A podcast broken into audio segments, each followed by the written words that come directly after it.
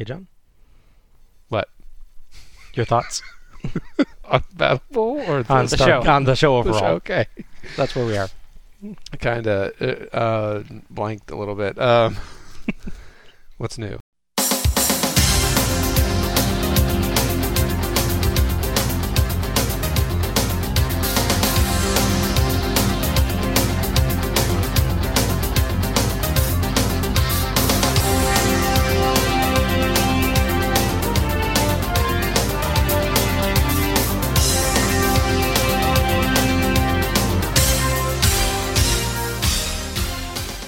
Hello, everyone, and welcome to Let's Go to the Ring, where we take a look at the good old days and not so good old days of World Championship Wrestling, series by series. I'm your host, Bob Moore, and I'm joined by tonight's unquestionably randomly drawn podcasting tag team, Alec Pridgeon Unquestionably. and John Mullins. Random. What a totally unexpected team up. Who would have guessed it? Not me. Tonight, we're going to take a look at Starcade 92, Battle Bowl, The Lethal Lottery 2. The new batch. Electric Boogaloo. There you go. You have to say that after two. Yeah, yeah, Mm. it's kind That's of the rule. Yep, I'm sorry, I forgot. Before we get started, though, we've got two world titles on this show. Yeah. We've got the NWA title, represented by the wonderful big gold belt, and the WCW title, represented by, well, you know, another belt. It's fine, but it's no big gold belt. No. No. And it's pronounced Noir. Oh, is it? Yes. Anyway, what's going on here? I'll tell you. All right. oh, oh, good. Well, when Jim Crockett Promotions became WCW back in 1988, it stayed part of the National Wrestling Alliance, the NWA, or the NWA. But it started to phase out the use of the NWA name and logo over the years following, preferring to establish its own brand. Eventually, WCW stopped calling the championship represented by the big gold belt the NWA World Heavyweight Championship. Instead, it was the WCW World Heavyweight Championship. Mm-hmm. It was basically just a naming change, though. The WCW champ was the NWA champ. Yes. They shared their lineage. They shared it, that is, until Ric Flair was fired by Jim Herd in mid 1991, while Flair was still the champion. Flair had put up a $25,000 bond while he had the belt. As WCW didn't return his $25,000, Flair took the big gold belt with him when he left and took it with him to the WWF, leading to some really amazing footage of WWF announcer Bobby Heenan promoting Flair's WWF arrival by showing off the big gold belt on WWF television. Lawsuits followed. Naturally. The big gold belt itself eventually made its way back to WCW. More to the point, though, while WCW could just strip Ric Flair of the WCW title and did so, the NWA board of directors had to be reconvened to strip Ric Flair of the NWA title. So, while WCW established a new WCW champion, Lex Luger, in July of 1991, he was not also the NWA champion. The title lineages were no longer the same. It wasn't until September of 1991 that Flair was finally stripped of the NWA title, and after that, the NWA title lay dormant for a full year. In 1992, the NWA finally authorized WCW and New Japan Pro Wrestling to hold a tournament to crown a new NWA champion, but now the NWA championship would be separate from the WCW championship. So, we've got two world titles on one show, one for WCW itself, and one for the organization to which WCW still, at this point, belongs. It's not confusing at all. Not one bit. if you want to know what bureaucracy looks like and why it takes so long, took till September to for a title. It seems quite a long time to deal with that. My understanding of it is that it's because WCW is basically all that remains of an active NWA at this point. Mm, Several of the board members' promotions had gone out of business. that's true. So they literally had to get back in contact with them and say, hey, you guys need to get back together and reconvene so we can strip this guy of the title. I think the date's significant because I think that's when Flair first actually shows up or first actually signs with the WWF. Hmm. So that's when they're like, oh, right, we really do have to get this done. I think they could mail their choice in or do a phone call, or a conference You call. would think so. I don't know if it's maybe that they don't even know that maybe they don't even actually have a board at that point. I'm not sure, but Hmm. yeah, there's something that it's more than them just saying, "Oh no, we don't want to come in yet." Do we know what happened to the twenty-five thousand? I don't. I would assume that when Flair sent it back, they probably sent that to him. I don't know. COD. It's probably that, or Vince McMahon gave him that money to deal with the lawsuit and to sort of make Flair happy. Yeah, probably. One of the two, probably, yeah. Any press is good press. Yeah. Never mind the whole idea that New Japan has a tournament, which they held yearly anyways, the G1 Climax tournament. And like, oh yeah, for the NWA title Yeah. for some reason. Really weird. Starcade 1992 was held on December 28, 1992, at the Omni in Atlanta, Georgia, in front of 8,000 fans, with about 100,000 pay per view buys. If you don't count Starcade 1987, the first attempt at pay per view when the WWF decided to schedule Survivor Series the same night, as you'll recall, hmm this is the lowest number of pay per view buys for a Starcade yet. Oof. The lowest before this were 1988 and 1991, with 140,000 each. Well, yeah, I wasn't too thrilled about watching another Battle Bowl show either. On the bright side, they're setting new records. Put a pop spin on it, you know? Sure, sure. Mm-hmm. Tonight, it's the 10th annual Starcade 92, featuring Battle Bowl. Beginning in 1983, Starcade has earned the reputation of being wrestling's premier event. The sport's biggest stars have competed in this annual spectacular over the past decade. And tonight, the tradition continues. Championships will be on the line, including a showdown for the WCW World's Heavyweight title when former Florida State University football All-American Ron Simmons faces his top contender and current United States champion Ravishing Rick Rude. It'll be the champion's power versus the challenger's devastating Rude Awakening.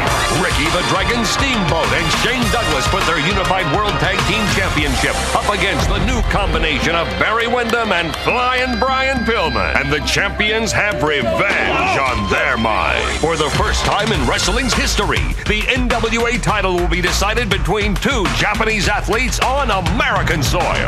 It'll be the master of the STF and current champion, Masa Chono, versus the high-flying Great Muta. Sting and Big Van Vader are on a collision course tonight to determine the first King of Cable champion. Can Sting, last year's Battle Bowl winner and WCW's most popular athlete, derail the 450-pound monster from the Rocky Mountains? Plus, Sting will also attempt to win his second Battle Bowl championship ring.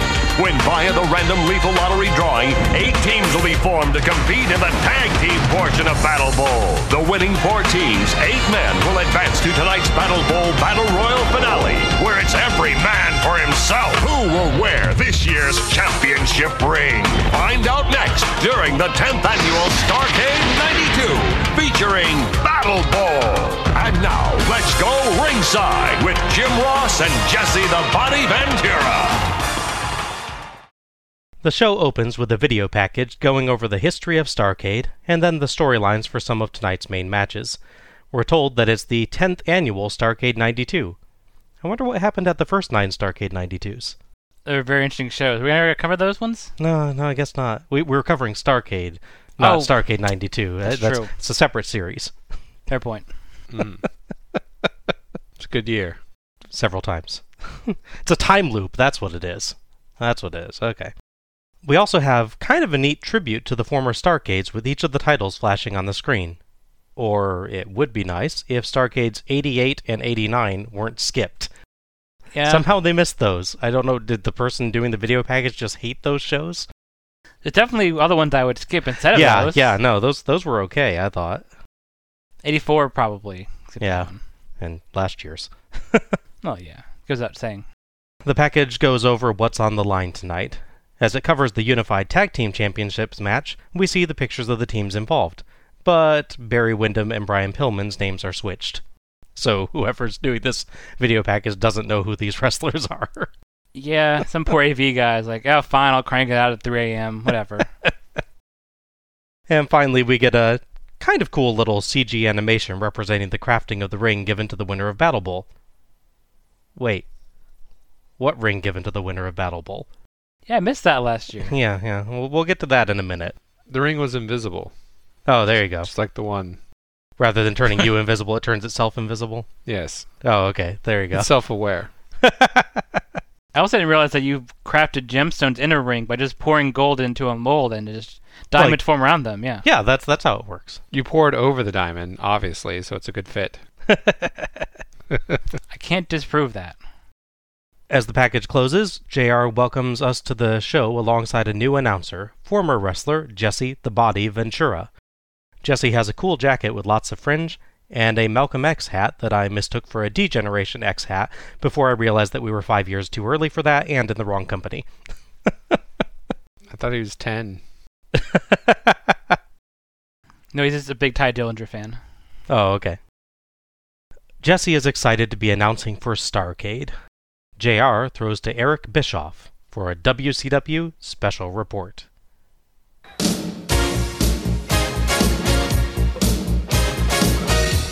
Thanks, Jim. And it has been confirmed. Ravishing Rick Rude has suffered a herniated disc, and doctors confirmed that he is going to be out for a minimum of five to seven weeks and will not be able to face Ron Simmons. Now, in a related statement, the WCW Board of Directors have announced that Dr. Death Steve Williams will challenge Ron Simmons for that WCW World's Heavyweight Championship tonight at Starcade 92. I'm Eric Bischoff for the WCW Magazine. Back to you, Jim. I noticed that they were able to convene the WCW board of directors fast enough to deal with this situation. Aren't they the same people? No, presumably they're different, I guess. It's probably Turner folks for WCW.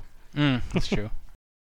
This video, set in what looks like a production room, is clearly not live. So, I'm not sure why, since we clearly knew before the show that Rick Rude wasn't going to be in his title match, they didn't update the opening video package to, you know, avoid mentioning Rick Rude as well. That's a little bit strange. I have a little more on that, by the way. I only have access to WCW Saturday Night to reference for these shows that in Wikipedia, so I watched the December 26th episode. Rick Rude wrestles on that show against Eric Watt, so oh, it's so good. And they have no mention that he's going to be absent. Weird. Now, just to be clear, WCW Saturday Night is pre-taped, Yeah. so he didn't literally wrestle that day and somehow in the two days between injured. Hmm. I don't know. They must have really thought he would get better. Yeah, must be a case where they think he's going to recover up until, you know, maybe the day of. I don't know. They go to the doctor and they see it's worse. Yeah, but it's just strange that they can't update the opening video package when they can clearly do some pre-taped thing with Eric here. Well, that costs money. Yeah. Eric sounded much less fakey this time, at least. He sounds much more legit doing his kind of like reporter Mhm. reading there. Well, he's good in small doses, so I'm sure it'll stay that way. I think it's the wall of TVs back there that gives him some. Yeah, it feels very official. yeah. In other bad news, Rick Rude has shaved his mustache. The loss for us all. So now he's just rude. JR and Jesse react to the announcement. They're happy for Dr. Death, but Jesse sympathizes with Rude. This was the biggest day of his life, and now he's not going to be allowed to wrestle. JR says that everyone is ready for Battle Bowl, and we get a picture in picture shot of the two locker rooms. Seeing Jushin Liger just kind of chilling out in a chair in full costume is oddly funny to me. it's like you've got just a bunch of normal people there, and then just like, you know, picture Batman just chilling out in a chair in, in a Mhm. normal athletic locker room. It's oddly less distracting than seeing Scott Hall just sitting there for me last year. Yeah. JR throws to Tony Schiavone, who's standing by in the ring with current head of WCW, Bill Watts, and baseball legend and TBS and Atlanta Braves executive, Hank Aaron. Watts talks about establishing a new tradition, giving a ring, much like a Super Bowl ring, to the winner of Battle Bowl each year. So, of course, it entirely makes sense to have baseball great Hank Aaron hand out a ring styled after a football tradition. Okay, to be fair, players get rings for the World Series too, but Watts only mentions the Super Bowl. Sting joins them, wearing an epic, sparkly blue, white, and gold coat, and Aaron hands him the Battle Bowl ring. Aaron congratulates him, and Sting notes that Aaron had 715 home runs. Actually, it's 755. 715 was just what he needed to best Babe Ruth. But Sting is hoping he can get a streak of his own going tonight by going two in a row for Battle Bowl rings. I sure hope Sting's not aiming for 755 Battle Bowl rings, because that would be a lot of Battle Bowl shows. I don't think I could take it. Mm-hmm. Yeah, I feel like two is too many at this point. It's really, really weird that they're giving an award on this show for something that Sting did a year ago, right? A little bit, yeah. It is a bit of an afterthought. They're like, oh, maybe we should try to do something. Yeah. Consider if championship wins worked like that. Well, Sting, congratulations, you've won the world title. We'll give you the actual belt just before your first title defense. That would be strange. Well, it's like the Grammys. You know, you, you hold the trophy, then they give you the real one like three weeks later. Yeah, I guess so. In this case, 51 weeks later. But you know, hey, So the ring is a cool idea, but this was just all kinds of awkward.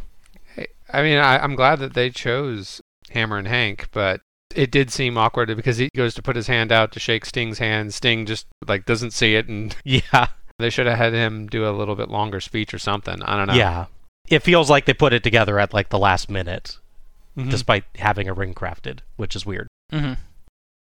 Speaking of awkward, Bill Watts' tenure will not last much longer beyond this show, because in early 1993, wrestling journalist and future WCW announcer Mark Madden will notify Hank Aaron about an interview that Watts did with the Pro Wrestling Torch prior to his hiring, in which Watts made some pretty awful comments about black people, about slavery, about homosexuality, and spoke in favor of discrimination by business owners. Aaron was very justifiably uh, upset and pressed for Watts' removal. Watts may or may not have quit before he was fired, so this is a short tenure for Bill Watts for very uh, understandable and justifiable reasons. Tony throws to Larry Zbyszko and Missy Hyatt, handling the lethal lottery drawings tonight.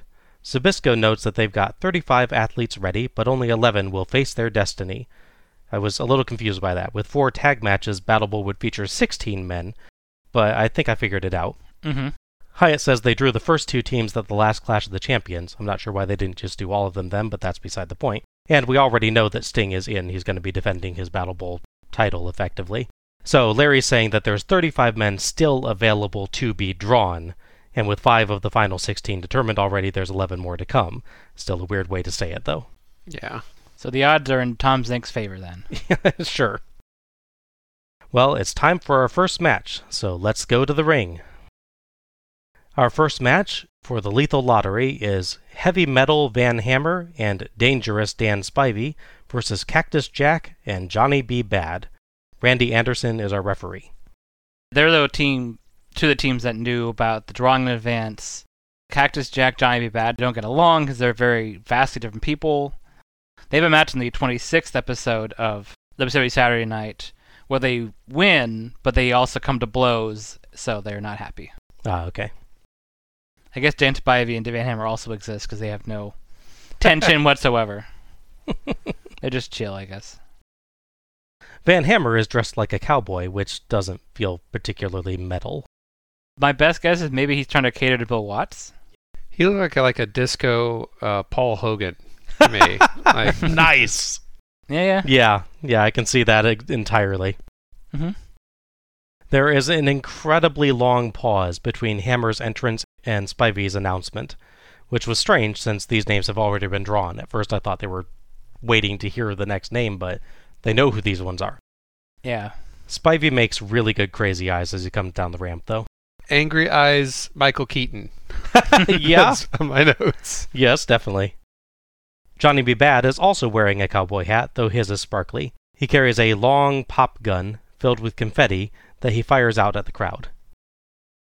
Jack and Hammer start. Jackhammer? Yeah. Yeah, it would have been a good team name if they'd been teammates.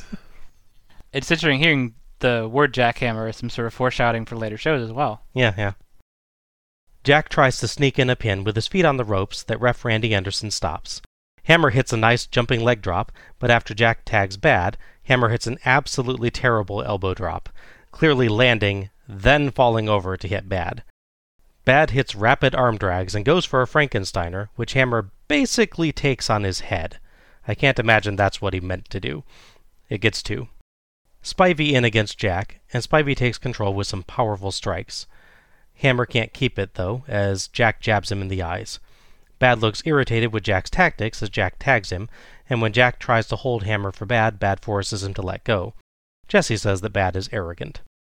Spivey and Hammer don't get along much better as Spivey knees Bad in the back from outside, and when Hammer protests, Spivey just tags himself in and hits an awesome high impact side slam on Bad.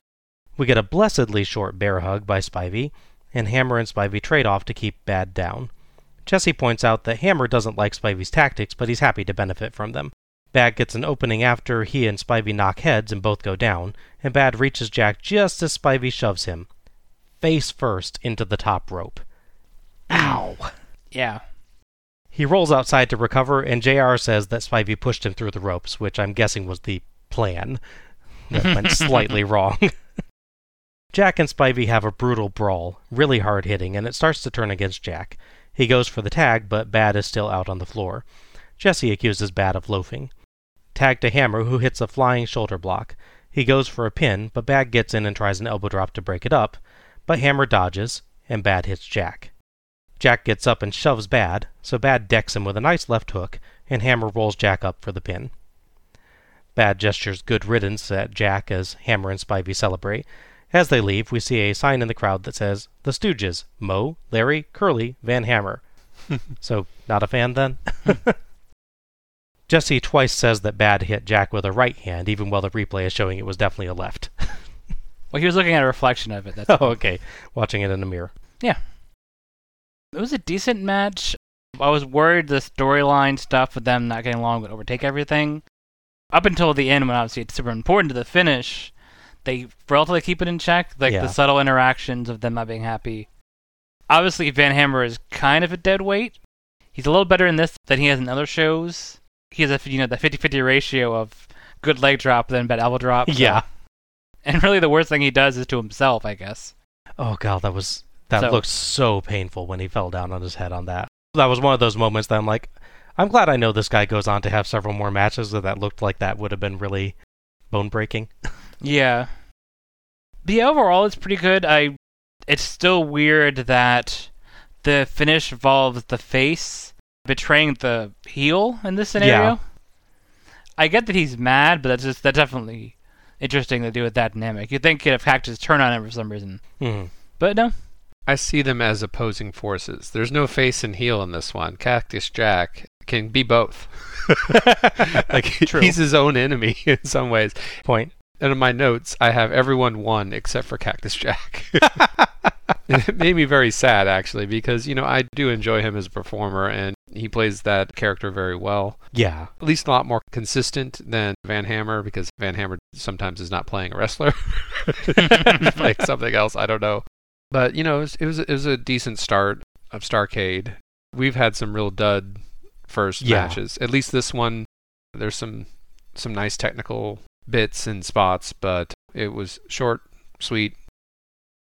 It's a shame Cactus Jack isn't isn't uh, in the running. Yeah. I know I knew you guys would both be like we really wanted more cactus out of this show after Yeah. because he was both of your MVPs last time, right? Correct, yeah. Yeah. Yeah, this was okay. It had its moments, honestly. There was uh, some very good offense from Bad. Whether Hammer could actually take it well is another matter. and Jack and Spivey had a really nice brawling bit towards the end. I, that got really intense. I was surprised. The match story is all kinds of muddled, I think. The faces appear to have problems with the heels' tactics sometimes, but they just go along with it at other times. Mm-hmm. It doesn't feel like the situation builds quite sufficiently enough to bad decking Jack. There needed to be more tension in the match, or more open arguing. It just kind of looked like Jack lightly shoved Bad and that set him off. Like you said, it doesn't feel natural that he's betraying him for that. I honestly thought the announcer like gave him the idea. He's like, "Oh yeah, you guys aren't together, are you?" Yeah, yeah. like, oh yeah, I'm not. And then you know, So yeah, it, it feels like Bad just loses his temper for no real reason, and that I don't think was the intent. Still, a few nice moves here, and it kept moving pretty well. It had a respectable pacing for an opening match, but it just didn't really have the sense of energy to go along with it, if that makes any sense. Mm-hmm. Yeah, yeah. Cactus Jack would have a very interesting 1993. He would work a lot with Vader, which would be good and bad for him physically and mentally. On the flip side, Johnny Bad would go into program with Max Payne. oh, poor guy. He's definitely not the winner in this scenario. No. Sadly, it's not the Max Payne video game character, a little bit uh, much better. Tony joins Zbyszko and Hyatt as they draw the names for the next teams. So our second match for the Lethal Lottery again is The Natural Dustin Rhodes and Big Van Vader with Harley Race versus The Barbarian and Kensuke Sasaki. The referee for this match is Mike Atkins. In the King of Cable tournament, which is a bigger thing later, there's a long bracket of people have fought. So during that, I think they mentioned this very briefly. Rhodes actually beat Barbarian in the tournament. Oh, okay. But his match following that, he loses to Vader. Oh, interesting. So three people in the tournament are in Hmm. this match. Yeah. It would be a nice storyline to them for them to bring up for tension, but they just don't feel like it, I guess. That's that's kind of neat. Yeah. Vader asks people, "Who's the man?" as he walks down the ramp. Race chats with Rhodes as the other team enters, and JR informs us that Rhodes and Vader met in the semifinals of the King of Cable tournament. Jesse says that when you're in the ring, you're there to win. You'd better put aside old differences to achieve victory. Vader and Barbarian shake hands, and Jesse praises their sportsmanship. JR says it really warms his heart. He sounds very sincere. And then the push. Yeah, so Vader ends that with a shove, and the two test their strength, shoving each other around and utterly ignoring clotheslines from each other. Barbarian slams Vader with ease, and Vader looks pretty impressed at that. The two smash into each other twice with no reaction, but Vader jumps at Barbarian and body checks him down on the third time, then lays in a beating with forearm strikes in the corner. Barbarian fights back with hard clotheslines, but Vader knocks him down with one of his own and tags Rhodes. They have a really nice team up with Vader lifting Barbarian for a Rhodes jumping clothesline, but Rhodes can't keep Barbarian away from Sasaki. Rhodes and Sasaki land hard hits, and Sasaki gets Rhodes down and goes up top, but Rhodes springs up and catches him in midair with a perfectly timed drop kick. That was good, yeah. That was really cool. Vader in to nail Sasaki with a body check off the second rope with so much momentum that Vader keeps going, stumbling all the way across the ring. Clothesline and a huge power slam, but Sasaki kicks out as JR excitedly yells, He kicked out! The kid kicked out! and gets really into it. Sasaki fights back, but Vader keeps taking him down with massive hits, until Sasaki counters a Vader suplex with his own nice and smooth. Both are down, but both make it to their partners. Rhodes uses fast, hard strikes to get Barbarian reeling, and ends on a lariat for two as Sasaki saves. Sasaki goes back out, but Rhodes follows him to the ropes and brawls with him. Barbarian tries to sneak in a hit from behind, but Rhodes ducks and Barbarian clobbers Sasaki, so Rhodes rolls Barbarian up for the pin. Rhodes and Vader celebrate, until Vader suddenly clotheslines Rhodes down. Race drops on Rhodes, but Sasaki runs in and stands in defense of Rhodes until Vader, Race, and Barbarian leave, Vader energetically making Vader signs the whole way back. I like this one for the most part. I like that Vader really got a chance to shine in this. Mhm. Yeah, obviously, in the previous show we had, there's a bit of a handicap because he really didn't have a good opponent, honestly. I mean, Nightstalker did almost nothing in the match, but even Mr. Hughes is not, you know, not your five star caliber opponent. So having him someone he can really do more interaction with and more smoothly is really nice. What's interesting with Vader is that he really does sell the power, but also weakness when necessary. Mhm. Like he could have fully no sold being body slammed, but he sells it briefly and acts really annoyed that it happened. Yeah, It's a nice little. it kind of gives him a look like, oh, I respect you a little more now. Yeah. I can see that. Now I do think you're underselling the impact when you call it the second rope body check he does to Sasaki. Better visual I have for it is so picture you're in a moving company and you're just you distract, you know, you're looking at your phone or what have you, and your partner decides to shove the refrigerator off the truck. that is what being hit by Vader is like. Yeah, it it was significant. everyone did a pretty good job here. Barbarian has never been my favorite wrestler, but he's always he's been reliable at what he does. Mhm. I like that he doesn't try to do too much different, and he really nails sort of the fundamentals of what his Yeah. character is and what he does. He's never gonna have a five star match for me, but he's never gonna have a one star match for me either. So it's a good Right. middle ground with him. The only one that feels out of here, which is nothing a knock on his ability, is Sasaki. It's weird that he's here, given that everyone else has story, and then just here's this guy. yeah, Because yeah, he has no character interaction with any of the people. It just feels like they needed a fourth person, and they picked him. I could speculate as re- reasons why they picked him, but I'll get to that later. okay. It's a good match overall, I thought. Vader definitely is the one that comes out the best. Yeah. Yeah, Vader doesn't move like someone his size. No. And you can tell that there's some uh, there's some weight behind it for sure. Even Barbarian doesn't have to sell very hard. Mhm. Yeah, and Barbarian does look like an EverQuest character, by the way. Like, Yeah. Oh, yes. straight up, like like one of the things you can select as a default. Yes, yeah. It, it's nice to see him push back against Vader here and there, but it seems like both speed and power still belong to Vader. And and honestly, I don't really have much to say about Sasaki because. You know, a- again, the rest of the match was dominated by Vader. You know, it's really the only person I was really paying attention to uh, whenever he's in the ring. He's very easy to watch, yeah. well, that and, and like the referee looks like he's afraid of him. Like he's afraid he's going to get piled over or like rolled over at any point. It's a perfectly reasonable fear. yeah, yeah, Yeah. absolutely. You know, it's one of those things that you do see the setups between him and Rhodes, and Rhodes is always a great wrestler and can pull on those cues like few others can. But you know, Vader still, still the highlight of the match for me. Yeah, I think this one had a little bit of a slow start with Vader and Barbarian just kind of trading the same moves, though that was still kind of cool. hmm But once they got past proving that they were just as tough as each other, this was all action and really fun. This was hard hitting and fast with some surprising spots. That Vader body check from the second rope looked absolutely brutal. and Sasaki, I really actually paid a lot of attention to. I thought he got to look really good here, and the suplex on Vader was particularly impressive. Oh yeah, I don't take nothing away from what he actually did in the ring. Rhodes really showed a lot of fire. The pace picked up from the moment he got in. I did feel like Rhodes brawling with Sasaki was a little out of nowhere, but maybe we're supposed to get that it was Rhodes' plan to lure Barbarian in with that.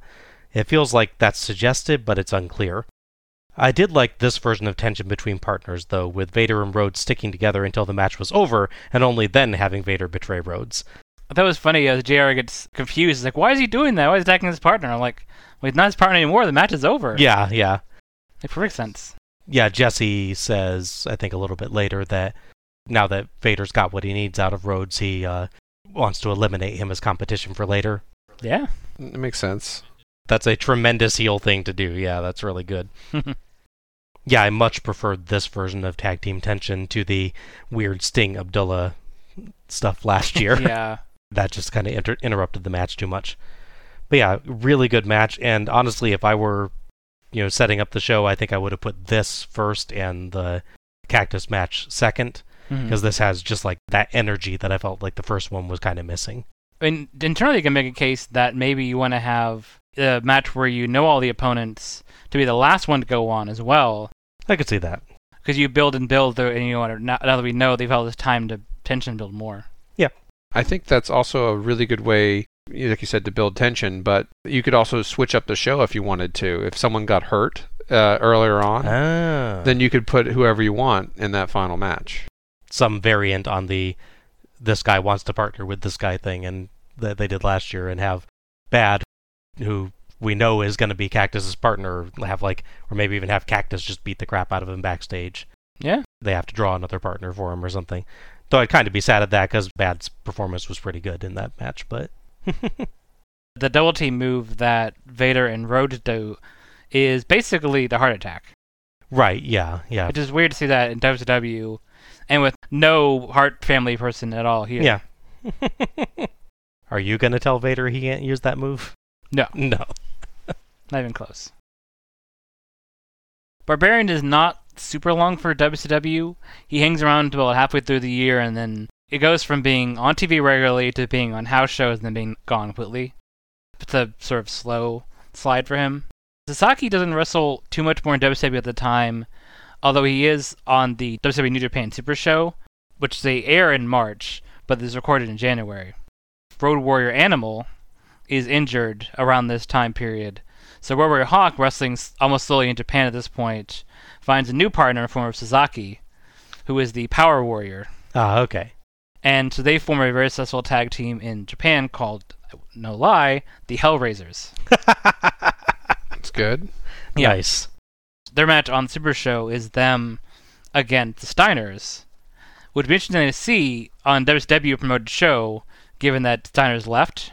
oh true yeah So don't worry, they took care of that. They just cut the match from the show. ah Yeah, a little petty. jeez Yeah. Oh, you're not here anymore? Well, boop. Play set. Wonder if the footage exists somewhere, if the network can get it at some point. Yeah, the New Japan version of the show. Maybe, yeah, yeah. JR quickly announces that Super Brawl 3 is coming up, and we see the logo quickly. I feel like these ads are getting a bit lazier. We go back for another drawing, and Tony says that we're already halfway through. What wonderful words those are. hmm So our third match for the Lethal Lottery is Barry Windham and the Great Muta versus Too Cold Scorpio and Flyin' Brian Pillman. The referee for this match is Nick Patrick. And oh my, Barry Windham and Brian Pillman, tag partners, have been drawn against each other. Who would ever have imagined that? Shock and awe.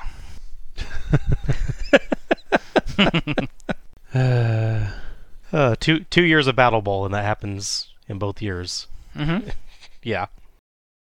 Bizarrely, Windham comes out, then Scorpio, then Pillman, then finally Muta, even though Muta is Windham's partner. Yeah, I noticed That's that a little too. weird. Announcer Gary Michael Cappetta just kind of takes it in stride. I, I just wondered, was Muta still touching up his paint backstage? I don't know. He's back on the red paint this year, but with blue parts as well to match his sparkly blue jacket. Scorpio and Windham start, and Scorpio's speed and agility give Windham trouble. Scorpio uses a series of arm drags and an arm lock to control, even countering a Windham arm drag with his own in a nice flowing spot. Windham instinctively reaches for Pillman before realizing he's not his partner this time. Yeah, it was a nice little touch, yeah. Yeah. Windham manages to stretch to his corner to tag Muta, and it takes Scorpio a moment to realize what happened. Windham oddly argues with Muta, but ref Nick Patrick ushers him out. The crowd chants for Muta, and he does well against Scorpio and Pillman in turn, including an awesome acrobatic sequence with Pillman as they dodge around each other's moves. Jesse calls Muta poetry in motion. Tag to Windham, and he and Pillman face off. It starts careful but quickly turns aggressive, with the two trading blows before Windham realizes what they're doing and stops it, motioning for calm. Windham shoves Pillman to the corner to tag out to Muta. Pillman keeps up with Muta until Muta spin kicks him right in the face, so Pillman responds by smacking him to the middle turnbuckle and pressing him hard against it as we get some great pained expressions from Muta. Pillman trades out to Scorpio to continue the attack, but Muta gets his knees up on a splash to tag Windham. Scorpio can't outrun Windham now, so Windham utterly demolishes him with big power moves. Suplex float over into a pin is especially smooth. Windham always does that really well. hmm Absolutely. Back to Muta, and Muta and Windham hit a double dropkick together. I wasn't expecting that. Muta hits his power drive elbow and an interesting leg hold, and Scorpio hits a hard knee strike and a cool rotating leg drop off the ropes. Muta spin kicks Scorpio out onto the ramp, but Scorpio knocks him down and tries a flipping splash, but his knee comes down early and Muta nearly takes it on the groin. Windham saves, and Pillman comes in too. Muta throws Pillman out, and Windham DDTs Scorpio. Muta climbs up top and delivers his moonsault. It kind of mostly misses, actually. for the pin, as Pillman is a split second too late to save. Pillman gives Windham a glare and goes to check on Scorpio, but Windham drags Pillman away, and they walk off. Thankfully, for once, we have four really solid workers together, so there's no like sort of drag on it, which I Yeah. liked. Feels to me this is like the easier to deal with version of the tense tag partners thing because it doesn't really track for the match that much. No. They put a little bit in there of them shoving each other and realizing the mistake, but otherwise it's a fairly normal match without sort of stopping and to remind you that there's a story going on. Yeah. It's very quick as well. This would almost again almost be an interesting opening as well hmm especially given that you have the you know shock tag partners against each other thing that could really sell the how surprising and random this whole show is survive. Well, they didn't want to do that in the first match two years in a row. That'd be just way too repetitive. so clear, they had a show last year with ten tag matches. They were being repetitive. yeah. Okay, just checking. Uh, it's neat to see Scorpio here because uh, reading that Scorpio didn't debut in WCW until October of that year of 92. Oh, wow. Yeah, he's a surprise tag number and match with Ron Simmons. So this is his first real big show, and this stage, he actually does really well. His speed is really good. Scorpio's thing, no matter where he's at, especially the '90s to the 2000s, is always finding some slight version of a move no one's done before. hmm He starts doing the moonsault leg drop, uh, ECW for instance. I like the idea of his his sort of basically he flips into the ring, turning it into a 450 essentially. Yeah. He doesn't quite get the spacing of that right. Like if Muta was like an inch or two forward, that probably would have worked out just yeah, fine. I, I think so. But you kind of gloss over that because Muta clearly just basically backflip splashes himself and puts his hand down on Pillman at the last second. Which is a shame because his moonsault sometimes is really beautiful. hmm And this case, the flip itself is still really impressive. It's just the collision's off. Unfortunately, he just goes too far with it. Oh yeah. It's by no means the worst moonsault I've seen, but it's just kind of sad when it's him doing that. You really hope it'll be perfect every time, and Yeah. just because you expect it. But overall, I thought it was good. The only issue I have besides those two moves not quite going right is how awkward the Pillman stuff is. Because he's on the apron, sees Muta go for the moonsault, and he kind of waits to go into the ring, and then Mm. kicks him at like 2.9, and it doesn't just doesn't matter basically. Yeah. The timing of it was just a little weird. Other than that, I thought it was good though. That was a really solid match. I did enjoy watching Scorpio.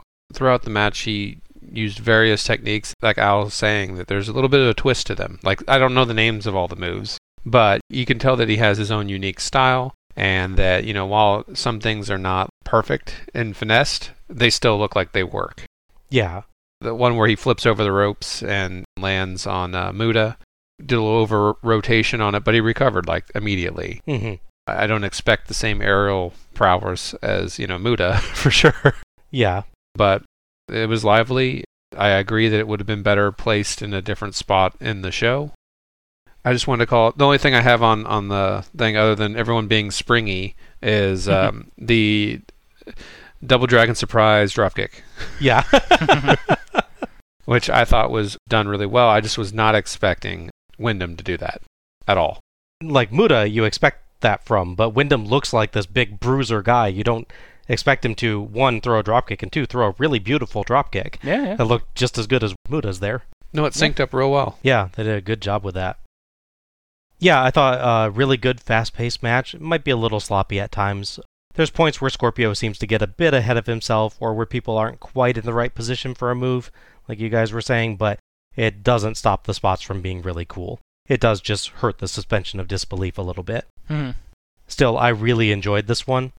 Scorpio and Muta had some particularly cool acrobatic sequences, and I really liked the tense interactions between Pillman and Windham. It felt like they know their partners, but they both really want to win this, and they did a good job of showing that it was hard restraining themselves for the good of their later match. Pillman, in particular, looked like he wanted to prove he was better than Windham when they faced off. I can see that. Yeah. He had this look on his face like, no, why are we stopping? I want to do this.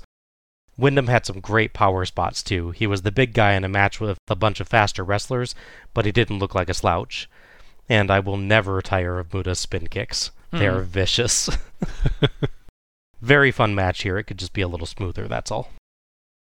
So interestingly enough, both people on the losing team here would form fairly successful tag teams in 1993 in WCW of all places. Pillman would, of course, go on to form the Hollywood Blonds with Steve Austin, which should be good. Yep. Slightly less exciting is Tugo Scorpio teaming with Buff Bagwell, or Marcus Bagwell, excuse me. Marcus Alexander Ba- Bagwell. oh, I'm sorry. I, I'm the teacher. I'm not the teacher getting mad at him at school to say his, all three names. Yeah, it's interesting that they're both in separate tag teams. just after teaming up. Yeah, that's interesting.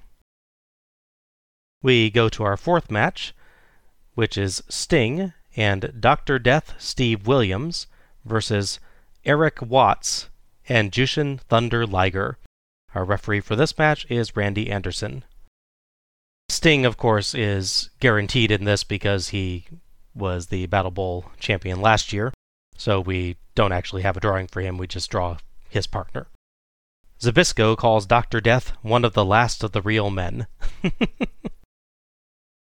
Eric Watts has been in the company since August, having only been wrestling for three months prior to that. Funny how he's suddenly in a Starcade match across from Sting, huh? He even had an undefeated streak going up until early December. It might have something to do with his last name. Is it like a really nice last name, and that people just like him because of that? No, I, Oh, because of the other guy. Yeah, I see. yeah, yeah. Eric Watts is Bill Watts' son. So Eric Watts gets pushed because he's his kid, even though, Well, he, he did seem a little green. yes. A bit. By this point, I was getting really, really tired of this year's Starcade theme because it played incessantly between every Lethal Lottery match. It's true. Yeah, it like, did, didn't it? Oh, God, I was, I was getting really annoyed. Dr. Death is announced as now residing in Nagoya, Japan. Sting sadly left his coat backstage, but the crowd still drowns out the music with cheers, so I'm happy. They are less thrilled with Eric Watts. JR notes that Dr. Death was a protege of Bill Watts, but now he's facing his son. It's kind of an interesting tidbit there. Yeah. Liger makes up for Sting's missing coat by coming out with an awesome gold, blue, and white cape that only makes his look even more amazing. That looks so cool. That is pretty cool, yeah. The crowd erupts in cheers as Sting and as Sting and Liger. I almost said Sting and Luger. the crowd erupts in cheers as Sting and Liger face off, and Sting rewards them with a Stinger call.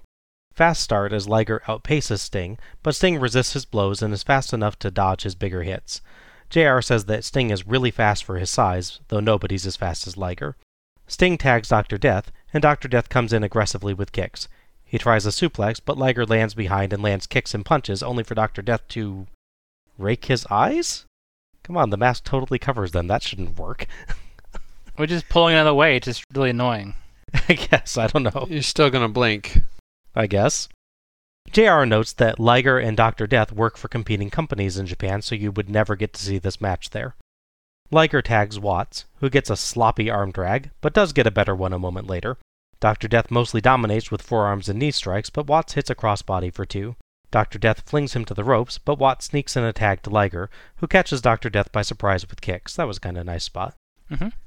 Liger keeps up the offense, but can't monkey flip Dr. Death out of the quarter. Shades of Fantastics. So Dr. Death murders him with a monster clothesline. Dr. Death pins Liger's corpse, but Liger resurrects and kicks out at two. Dr. Death and Sting trade off hurling Liger around the ring like a rag doll, with Liger only managing a sunset flip before taking an extended beatdown. Dr. Death chokes Liger and gets aggressive, while Sting fights clean. Liger finally hits a facebuster on Dr. Death and gets a tag to Watts. The crowd boos. Mm. Jeez. The crowd knows what's coming. yeah. Watts trades blows with Dr. Death and whips him to the ropes for the worst dropkick ever. No question. It's just totally mistimed. He was way too close as Dr. Death rebounded, so he was barely airborne when Dr. Death reaches him. JR generously claims that Dr. Death held onto the ropes to stop it. really nice try, JR, but no. no. Watts goes for the STF. Dr. Death makes the ropes to force a break just as Watts gets it locked in. JR says that otherwise Dr. Death would definitely have submitted. Watts charges, but Dr. Death dumps him out through the ropes. Watts holds on and drags himself back in. Dr. Death hits strikes and Watts tries a crossbody, but Dr. Death dumps him neck first on the top rope for the pin. Dr. Death and Sting stare each other down, but celebrate their win. So I was really excited for this match, seeing three of the four names involved. Yes. And then there's there's an issue, obviously. Dr. Death showed up. Now he's fully recovered from the uh, groin strike he suffered a few years back. yes. Barry Windham, thankfully. No, yeah, it's, I don't mean to be mean to the guy, but Eric Watts just should not have been in this position. No.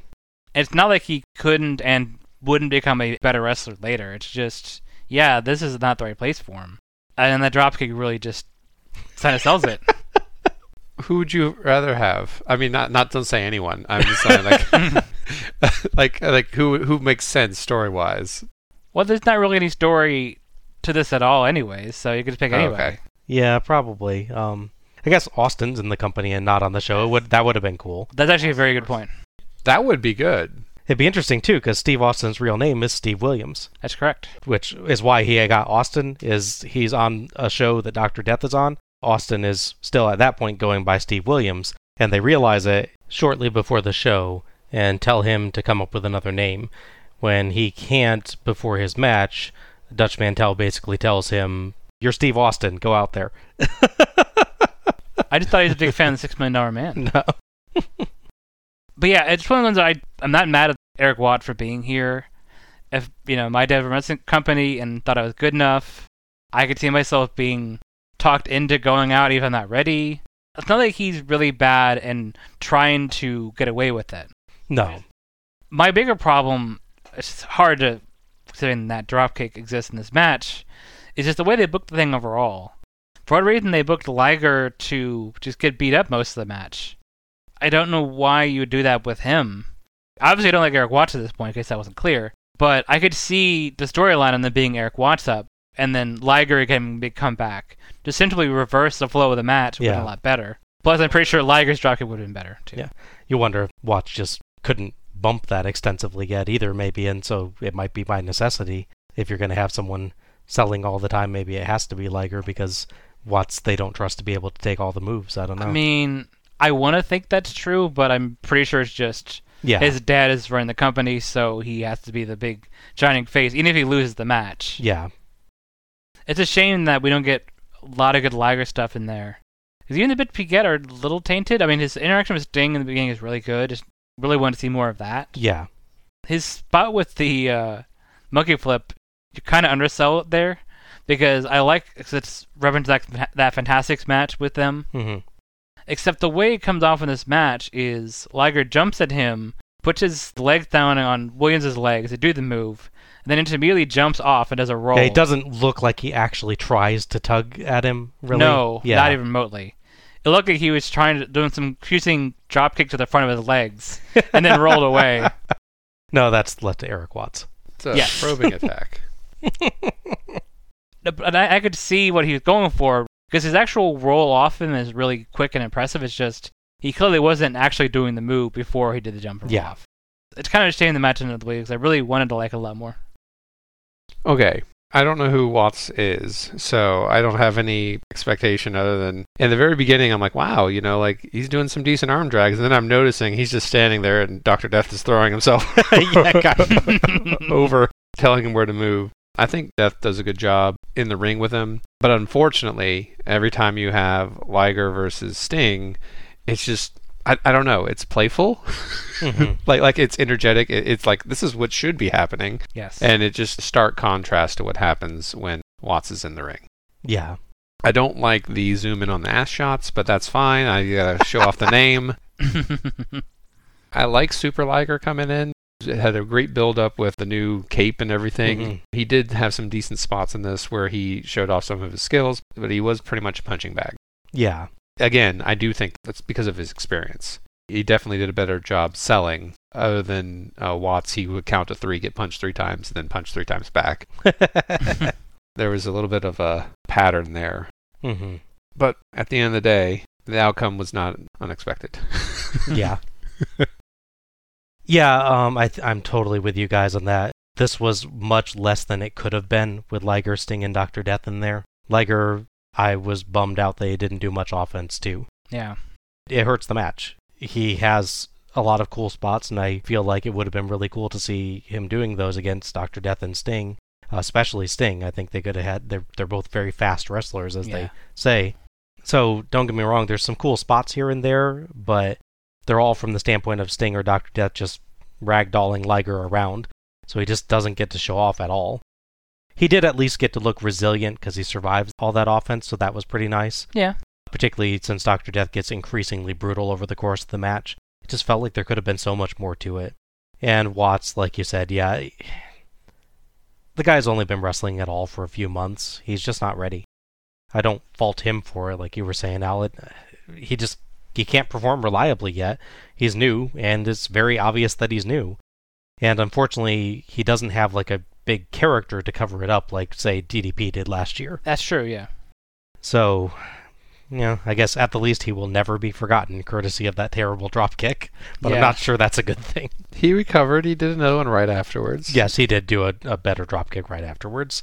The, he does a good one when he doesn't have to time it to like the rebound off the ropes and stuff. Yeah. He's fine for the actual drop kick. It's just the timing I think that gets him. And he at least did the motions for the stuff. I mean, the STF. Yes. and to his credit, he takes that final hot shot, the drop on the ropes, like a champ. I think he did a good job with that. Yeah. I think he's actually out. yeah, maybe he just legitimately knocks into the ropes and is unconscious. I don't know. But yeah, overall, really disappointing match here outside of a few nice spots here and there. Interestingly, to our point on Austin being a better replacement for Eric Watts, the hot shot is Steve Austin's Is Austin's move, yes. Yeah. there you go. It's like he was there in spirit. There's an episode of Nitro years down, like it's like 1999. They're doing this storyline where it's repeating itself. Ric Flair has his son now being heavily promoted. His son David Flair. Not solar Flair. no. They make the story that David Flair is not really winning his matches. Ric Flair is controlling the situation, the game to win. What's funny is one of the opponents he's given as like the veteran wrestlers he has to put him over is Eric Watts. so seven years from now, history has fully reversed itself, and he's in the Doctor Death Eric spot. Watts, veteran wrestler. Yeah, that threw me when I saw that. Like, uh, what? That's awesome. Don't you get that after five years? Aren't you a veteran at that point? Sure, we'll go with that. wonder if he gets better at drop kicks at that point. Generally, The Liger and Sting spots uh, were, was was a highlight of my night uh, at this point. It was still a Liger bump, but there's one point where Sting gets in the ring, muscles him up really quickly over his shoulder, bodily carries him to the corner, and rams him into the turnbuckle. Mhm. I was like, yeah, that was good. ah, that looked painful. yeah. With Bill Watts losing his power earlier in the year, Eric Watts' prominence shockingly drops. yeah, I, I can't figure it out. Unfortunately, we will not see Liger again until 1995. He'll be in Japan doing stuff instead. Up until the first Nitro. okay. Jesse and JR tell us we've now got our Battle Bowl lineup. what a difference from last year's bloated Battle Bowl, huh? Mm-hmm. We've got eight men rather than 20. They go over the competitors, and we get pictures of each of them in nice 90s glowy neon frames. I really like that. Mm-hmm.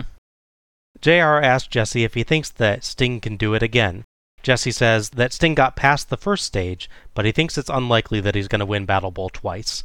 JR kind of sells it as Sting trying to defend a title, but Jesse, more accurately I think, says it's like trying to win two Super Bowls or two NCAA championships. Each year is its own thing, Yeah. rather than one championship that can actually change hands. You're the 1992 Battle Bowl champion, but Sting's still the 1991 Battle Bowl champion. Yeah, it's a bit of gray area because with sports teams, like if, say, the Patriots repeat in Super Bowl, they'll refer to them as the defending champion, even though it's not literally Yeah. how it works. But yeah, Yeah. it's a common of expression. Yeah. JR throws to Tony and Zbyszko, and they talk up the NWA title match as we see footage of Muta as Keiji Muto, his non face painted variety, and Chono from Japan. Larry says that Muta is a great aerial fighter, but Chono is a better mat wrestler, and eventually they're going to end up on the mat, so he predicts that Chono will take it. Tony notes that Chono is the master of the STF, which Eric Watts tried to put on in the last match. It's a tough competition there between the two of them. Oh, yeah, yeah, absolutely. Neck and neck. So our fifth match is the Great Muta versus Masahiro Chono for Chono's NWA World Heavyweight Championship. Our referee for this match is Mike Atkins. JR praises WCW for managing to sign the rematch between Muta and Chono and says that promoters worldwide were bidding on it, but WCW got it. Meanwhile, we get a sign in the crowd displaying a bullseye. The sign reads, Hey Buddha, spray here. I'm, I'm just going to leave that one there. Yeah. It's green mist. Yeah, yeah. I hope that's what they mean. Other fans are holding up letter signs for Starcade 92, but with only one R. So I think they heard you, John. Maybe. We get Muta chants again, and we get a nice shot of the big gold belt. The two trade hard strikes at first with a big Chono kick, but Muta rebounds off the ropes for a charging forearm. They go to mat wrestling, ending with a Chono Enzuigiri that sends Muta rolling outside to shake it off. Muta's face paint is really messed up. It makes him look like a bloody mess. Fitting for him, honestly. True. I have Rudolph Muta. Great. nice. Back in, and they trade headlocks, wristlocks, and strikes as JR asks Jesse if he can interpret what they're saying, but Jesse says that he's pretty good at Tagalog, but not good at Japanese. Jesse was stationed in the Philippines when he was in the Navy. Cool spot as they lock hands for a test of strength, and Muta backflips but maintains the hold to change the leverage. Chono counters with a suplex while still maintaining the hold. That's a pretty nice complex spot there. They trade abdominal stretches and arm bars before a Muta figure four head scissors. Chono wraps Muta's legs and bends painfully back in a pretty cool leg hold, but Muta gets the ropes and ref Mike Atkins forces the break. Jesse has some good analysis during all these holds. Muta's limping, and Chono kicks him and throws him out through the ropes a couple of times. Chono follows him out the second time, but Muta escapes back in. Chono dominates with a sequence of arm holds and slams Muta down to go up top, but Muta springs up and gets a superplex. Both lie there as Atkins counts, and Muda gets to his feet first. Muta gets a single leg crab, and JR wonders if they'd still call the full thing a Boston crab in Japan. Jesse says they'd call it a Hiroshima crab. JR goes very, very quiet. Muta gets a bridging Indian deathlock, and Jesse tries to discuss what that might be named in Japan, but JR just kind of ignores him. So Jesse thankfully goes back to just analyzing the moves. Good call. Yeah. Chono gets the ropes to force a break. Chono hits a nice snap suplex, but Muta dodges a clothesline to hit a spin kick, and Chono rolls out. Back in, Muta keeps control and hits the handspring elbow. Chono goes for the knee, but Muta hits a backbreaker and tries the moonsault. Chono dodges, and Muta lands on his feet, but hurts his knee, and Chono goes to work on it. They repeat the kick and rebound forearm spot, and Muta gets an inside cradle for two and three quarters. Simultaneous drop kicks. Chono hits a brutal back suplex and goes for another, but Muta flips himself over and lands on top for two and three quarters again. Muta whips Chono to the ropes, but Chono grabs the ropes to avoid the dropkick and grabs the STF, wrenching aggressively on Muta's neck. The crowd chants for Muta, but Muta submits. The crowd is not happy. So I'm a bit torn on this one because purely on technical level, it's the best match so far. hmm There's a mix of holds. They do that the transitions really well. There's a clear story of who's going after what limbs and all these strikes. I guess my problem is I don't really get a lot from Chono. There's like no character to him at all. He's really good wrestler, don't get me wrong. He's very talented, but he has no character, so he's just a guy that's wrestling. Muta has his strikes and his sort of look, little touches to his character, give him something to work with, but Chono just kind of didn't have anything, unfortunately. I don't want to feel like I'm critiquing a tactical match because I really like those. It's just, I don't know, I was expecting more out of this. hmm I just emotionally I didn't connect. I guess I didn't. I didn't feel for what the story is gonna be. My note was that it's substance over style until the final minutes, hmm which is obviously not the way it normally goes. But it's interesting to see something like that. And you can sort of gauge about the crowd. Honestly, there's not like a big back and forth. There's there's cheering for mood initially, but it definitely seems like it's a quieter overall reaction to the match Yeah. than other matches we had so far, and compared to matches we'll have later. Like I said, it's not a bad. I would not say it's a bad match. It just wasn't. I didn't engage me. That's all. You know, I can, I can see that. Chono was more reactionary, I would say, to what Muta was doing. There were some great counters and Sure, everything, yeah. but it was never an initiation on Chono's part. hmm You know, and I don't know if that's because, you know, you got this air versus land or whatever whatever thing that they they put Yeah. Anytime Chono went up on the ropes, hey, guess what? Muta was there to kick him off. hmm Anytime um, there was a hold to be placed on anyone, it was always Chono putting it on Muta. You know, every now and then Muta would get out, but by and large, any of the grabs and holds were Chono. So, hmm and strikes belonged to Muta. So there was, I got this feel of it was just two different, uh, and and I hate that there's any stereotyping, but it felt like two different martial arts. you know, like, you know, and I know that that's what they're supposed to be No, I get it. Yeah. Yeah, sure. They, they've got two different fighting styles. Yeah, for yeah. sure. Yeah. but Muta was the star of this match for me. Not to say anything bad about Chono, it's just I think he was just more reactionary. Mhm.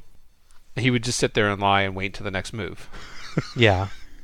which I guess made it made me feel like oh well Muta's doing a lot of work and doing some powerful strikes and hits and moves, but at the same time like it it didn't there wasn't any fire. It was just Yeah.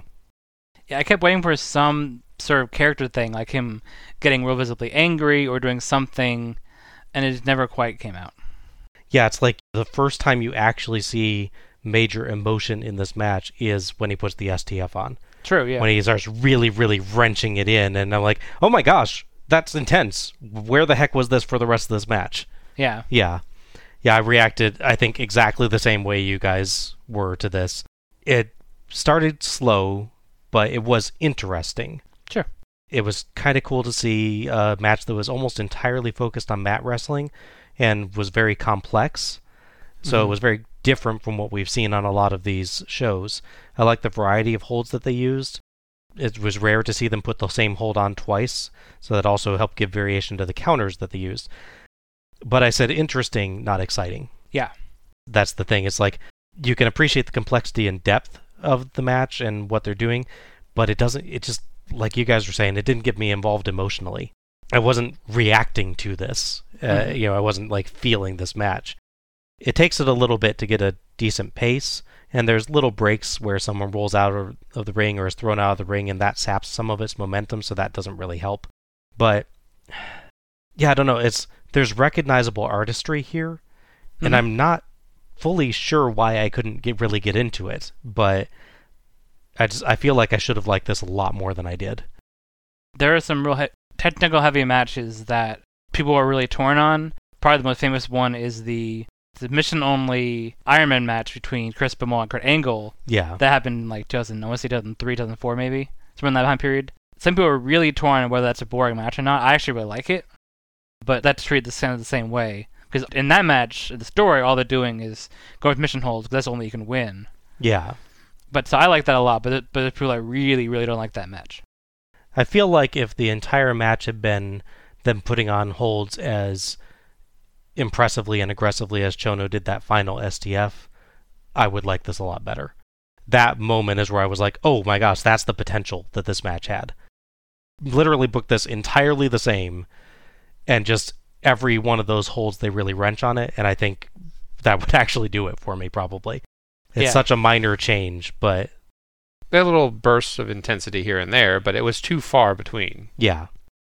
Obviously, when you compare it to something we actually have on Starcade and we already had, you can look at the Russians we had in Starcade 1990. Right, yeah. Because they had a really solid, deep, like technical wrestling, collegiate wrestling thing. But then they would just chuck people across the ring, or they'd they'd have little bits of character there they would react to. Yeah, true.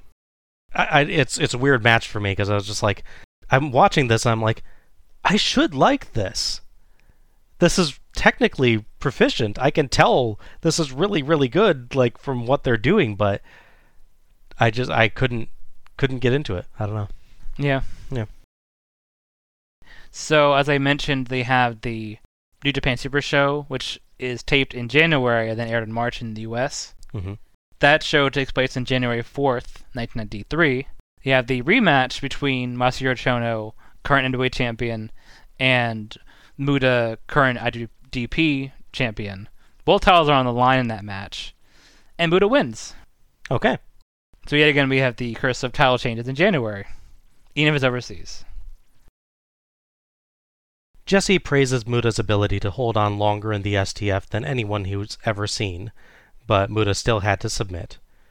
JR talks about the Rick Rude situation and says that they're going to be holding an eight man tournament starting on the next Saturday show to determine the number one contender for his title, and if Rude isn't able to compete by the time the tournament is over, he'll be stripped of the title. Uh, to be clear, Rick Rude is holding the U.S. title at this time. Correct. Yes.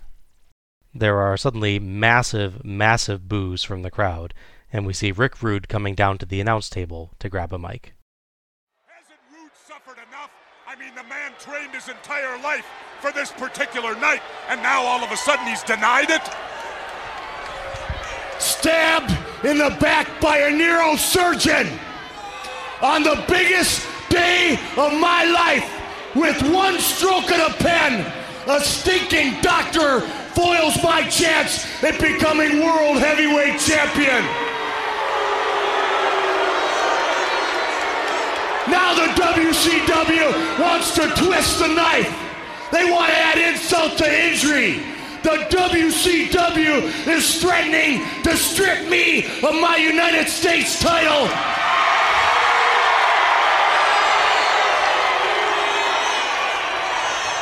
It ain't right with a medical reason if I can't defend. They intend to strip me not only of my title, but of my number one contender position.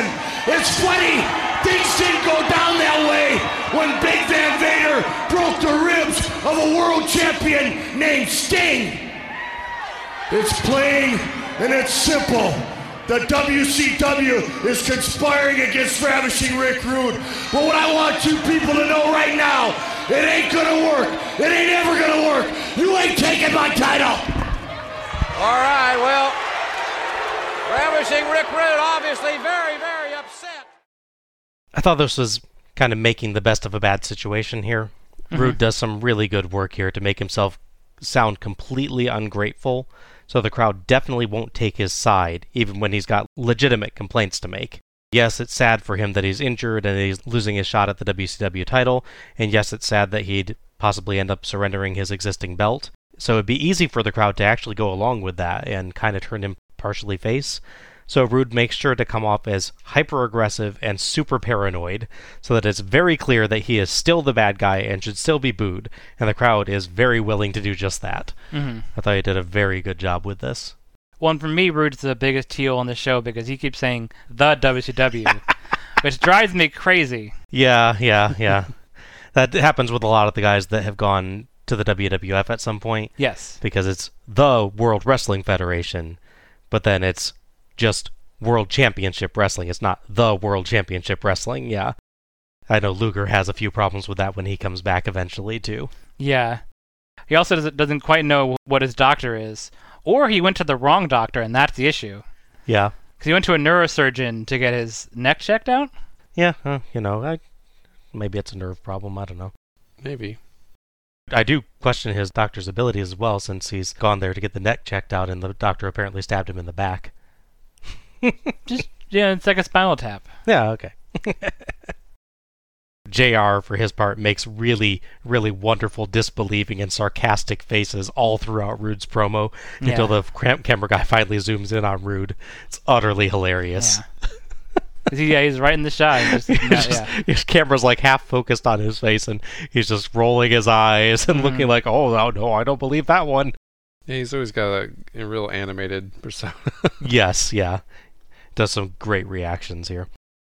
Um, I also thought Rude looked really weird without the mustache. Sorry, it's just I'm so used to that that it's so weird for it to be missing. It's also the same. He didn't. He didn't come out with his sex jazz music. If he'd used that initial theme for the rest of his career, I think all of us would have been really happy. Mm-hmm. no, he he does not look happy.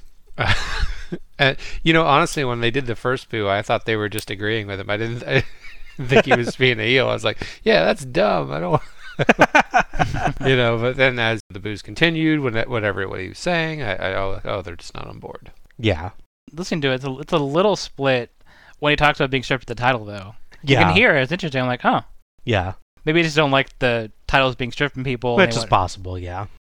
As Rude leaves, Jesse says this is politics at its worst.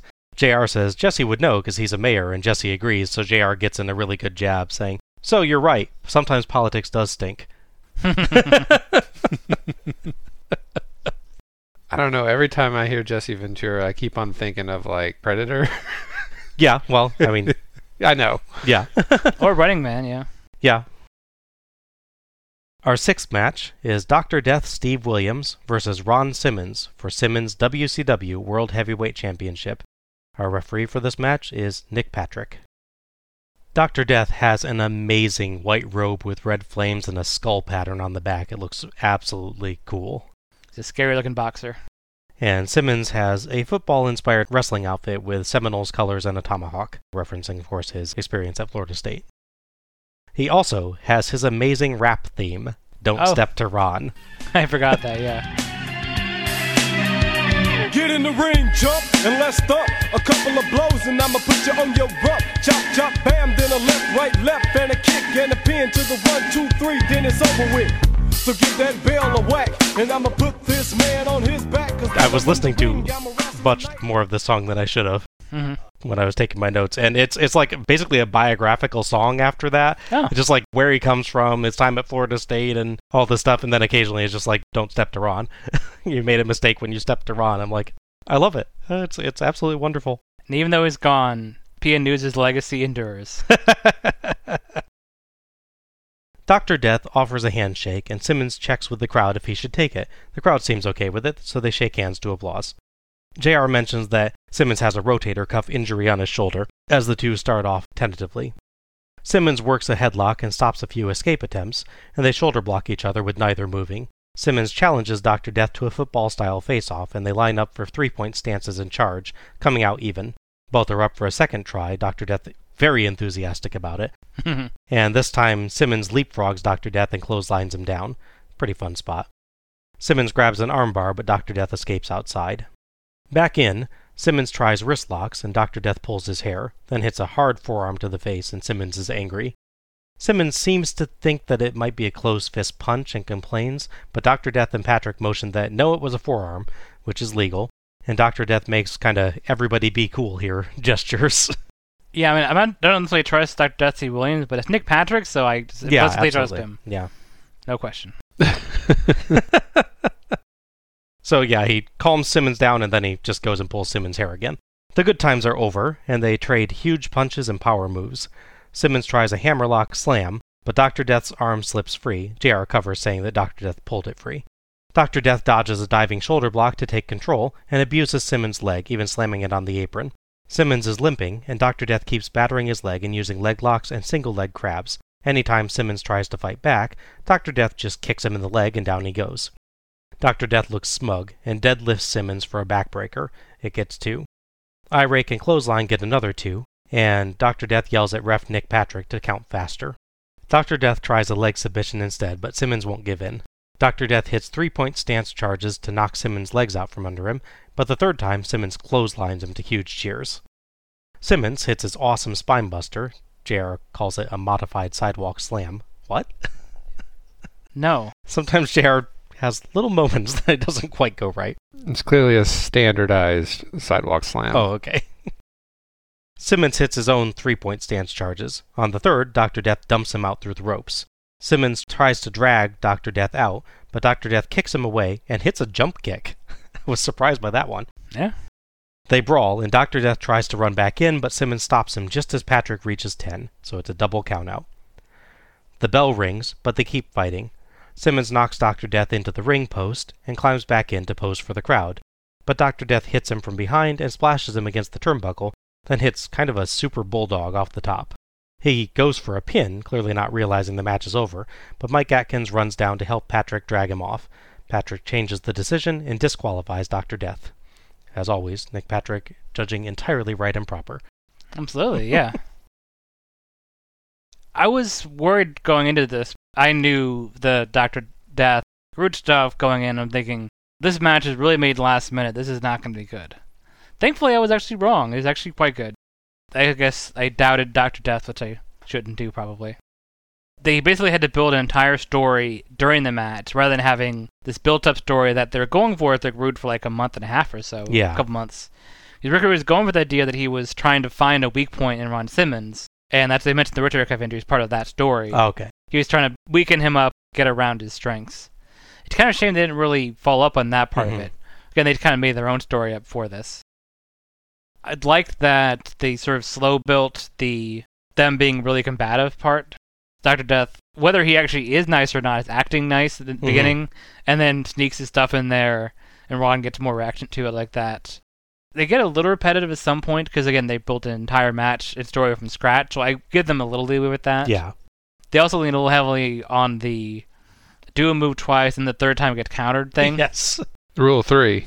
Yeah. Yes. It works in comedy and in wrestling, yes. And obviously, you know, I'll have issue with the finish because it's not a clean finish. Yeah. It's also a confusingly not clean finish because the referee just DQs him for stuff he did after the match was over. He's called the double count out, but then because Dr. Death continues just trying to beat up Ron Simmons, he says, No, I'm calling it a disqualification yeah. for you. So technically, Ron Simmons wins the match. If they ever talked about things like fighter's purse or something like that, that would matter. Right. Mm-hmm. You know, the, the winner getting more money or something, that would matter. But since it doesn't, it's always a weird thing to see the decision switched in that particular way. Right. The match is over because they're still fighting. He, he's being retroactively penalized for something that happened after the match. Is it bad sportsmanship? I think that's the idea. Yeah. Remind me, because you took notes, is who was the ref for the Vader uh, Rhodes that match? That is Mike Atkins. Okay, so it's not Nick Patrick then. No. Okay. I was thinking, if based on this ruling, what Nick Patrick would have done with that match with Vader attacking his own partner after the match, Yeah. shouldn't have been penalized somehow for that? Well, maybe you'd rule that you can't DQ them because you'd also be punishing Dustin Rhodes. He's faultless in that. Mm-hmm. Just saying, rules got to be consistent. yeah, yeah. Hmm. But yeah, no, overall, like, the match is a lot better than I was going to be. They made made something really good out of this, except for the fact that there's no ending because there's no ending. Yeah. I like this match a lot, actually. There's very few people that I think is more scary than uh, Doctor Death. yes. like Understandable. Simmons, to me, I was like, he was like, I felt, you know, even though Doctor Death story wise was more domineering and overpowering and everything and controlled the match, I really thought that Simmons answered in every way. hmm If Muta and um, Chono, if they had even half the intensity that they had during this match, it would be such a better match back Yes. then. But back Yeah. to this match. I liked the interplay that they had where they both said, let's do some football and some of the exercises and stuff to change it up, just like to work themselves up. I know it's the heavyweight championship, but everything did have weight to it. Like Yes. it was not like Vader throwing you across the the um the mat or the The you know, carrying people across. Yeah, you know what I'm talking about. Yeah, yeah. Or Sting picking up Liger and running him across. But it was one of those things where like if they had like little animations going on, like they haven't done that yet, but I know that there will be wrestling eventually when they have little emoticons doing stuff like it's a comic book. They would have had like thunder and lightning crashing and stuff. It was good. I enjoyed it. I think there was bits where like, you know, neither competitor was actually pulling things. They were actually probably just punching. Yes. Because you actually see Doctor Death sometimes just holding his hand. It's like, wait, wait, hold on, just, just take it easy.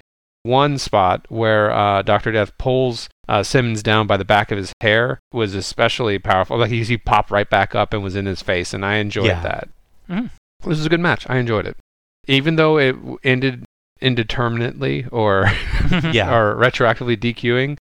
I still think that my props go to um, Simmons. Yeah. Sure. Yeah, move wise, I thought this was fairly basic, but story wise, this was quite good.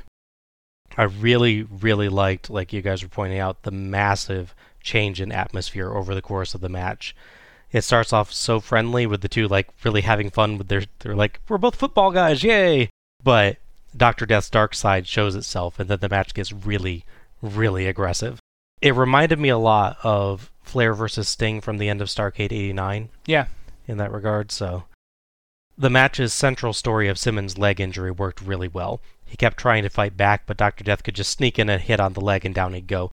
I pretty much always loved that concept in a match, and it really, really made me want to see Simmons get back at him. Unfortunately, we kind of get there, but don't get all the way. I really enjoyed Simmons' comeback and definitely his spinebuster, but the double countout finish is just really flat. I did like that they kept fighting afterwards, but it was kind of odd to see Dr. Death actually try a pin. Guess he just never heard the bell. I don't know. I'm guessing they were aiming for another match, but with the storyline of this one, I really would have liked them to just make this one story complete instead. Just give Simmons the win, and you've got a good self contained story. As it is, really fun match, but really bad ending. Yeah. And to funny, this is the way you ta- you sum up the ending where they're fighting after the count out, and Ron Simmons attacks him and then goes to pose. Makes him kind of look like a dick, I would say, maybe. Yeah, Because he's like, yeah, I knocked you out. Hey, you doing? Just cheering. like, yeah, it's little over, I won. yeah. I won, yeah. Yeah, there's not quite enough of a break there where it seems like it's really done. It's more like Simmons clearly recognizes the match is over, hmm and so he's like, "Okay, get off me," and shoves him into the post, and then goes in to you know do what's expected of a champion after the match. And Doctor Death just is like, "What? I never heard a bell," and goes in and continues trying to win the match. I guess. It's type the overly cocky guy in playing a wrestling game. Yeah, Will do like a super kick and then just do a full super elaborate pose yeah, and then gets get in the face because, yeah. yeah. Down. overall, I, I really enjoyed the actual match, and the ending doesn't ruin it for me, but I felt like you were so close to having just like a perfect self contained story. And I'm not sure why you didn't do that since, you know, this was a replacement match anyway. You might as well. So. Yeah. Yeah, so two days later at a house show on December 30th, they have a world title match between Ron Simmons and Vader, and Vader wins. Aw. No. Yeah. So there's definitely no follow up to this. Yeah, that's sad that they didn't give Simmons one more win then. Mm-hmm. Incidentally, that match, they recap it on the January 1st, I believe it is, WWE Saturday Night. Also the last one currently on the network. Hmm. Because they technically have 1993 on there, and that they have the first show 1993, and that's it. So if you actually do want to see the match, it is on the network. But you have to go to the hidden gem section, then search 1992, and then to the very end. Oh, okay. That might be a neat match to watch because Simmons can do some really good hard hitting offense, and Vader is Vader. So Yeah, absolutely. Jesse gets very peeved about the uh, change in ruling, and we go to an ad for Super Brawl 3, a more complete ad this time. It's a bunch of action shots set to rock music, but both video and music are interrupted occasionally to show parts of the title and the date.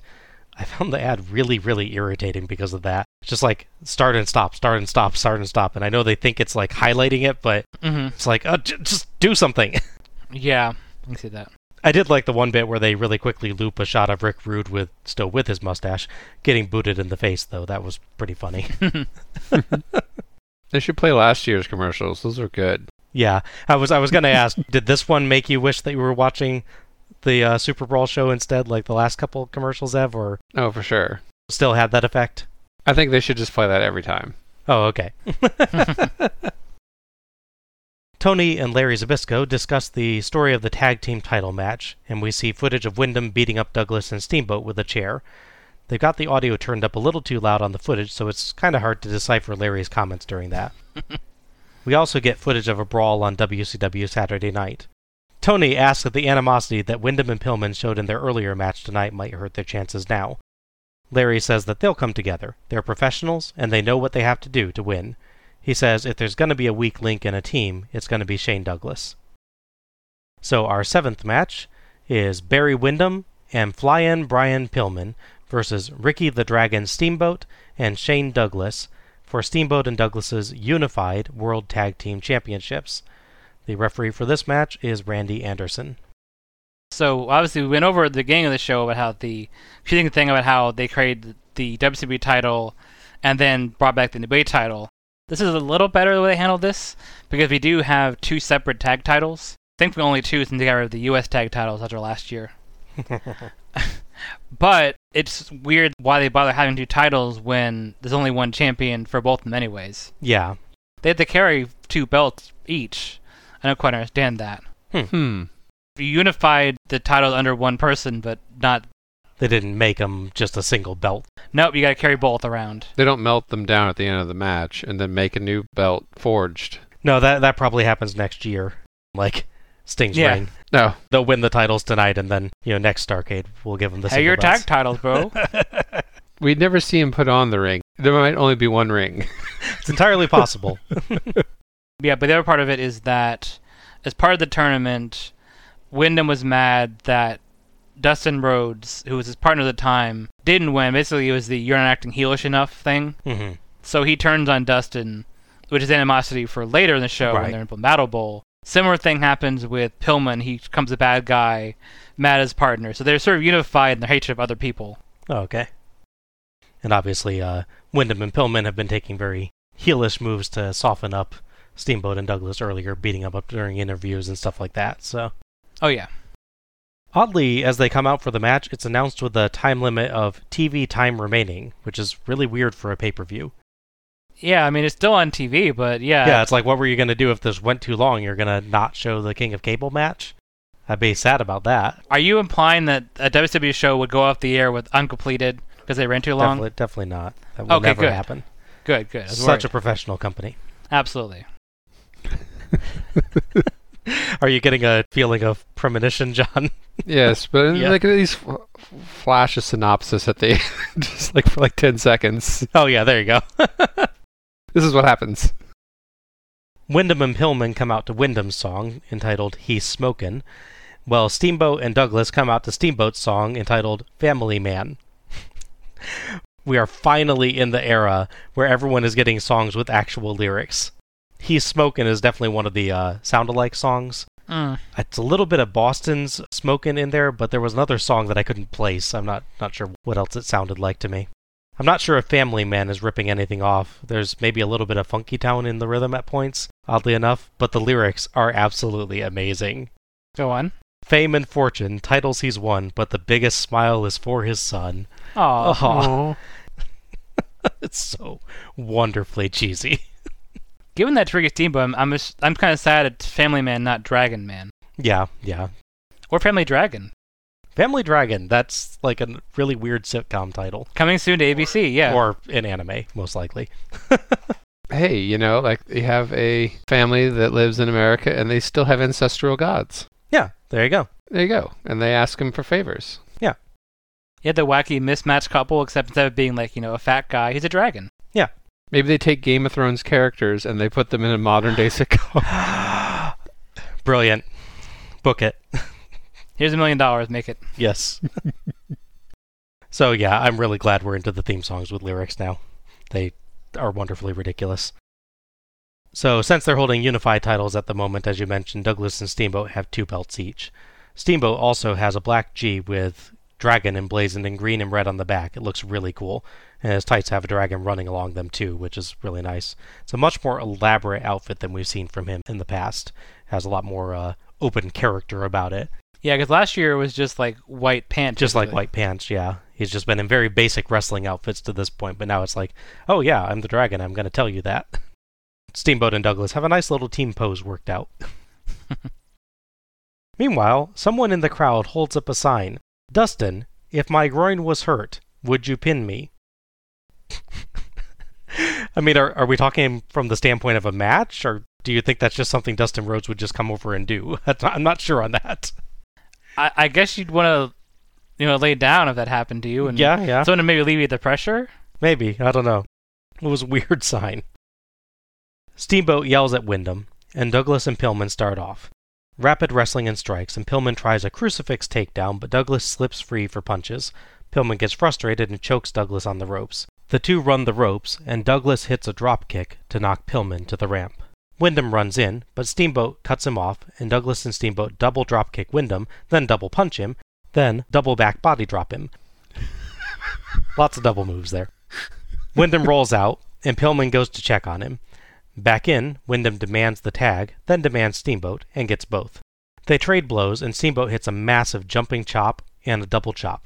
Windham tries for a tag right away, but Steamboat drags him away and trades off with Douglas to keep Windham down, though Windham almost gets free with a mighty rotating back suplex. Steamboat knocks him outside the ring with a clothesline, then follows him out for a very safe body slam on the floor. Steamboat takes good care of him there on the hard surface. Yes, because it is worth note. I don't think we mentioned it, but there are no mats. Yeah, one of Watts' other changes to WCW was you guys don't need mats on the outside of the ring. You're you're men. You can take it. Yeah, in my day we didn't have them. Yeah. That's how you keep those careers nice and long. yeah. Windham does come up with stuff all over his back. I think it was probably Johnny B. Badd's confetti, maybe. Uh, Yeah, it's, I can't picture if it's the right side of the ring or not, but Douglas slams him on the ramp too before Steamboat brings him back in. Jesse points out that they're not just trying to win, they want to hurt Windham for revenge.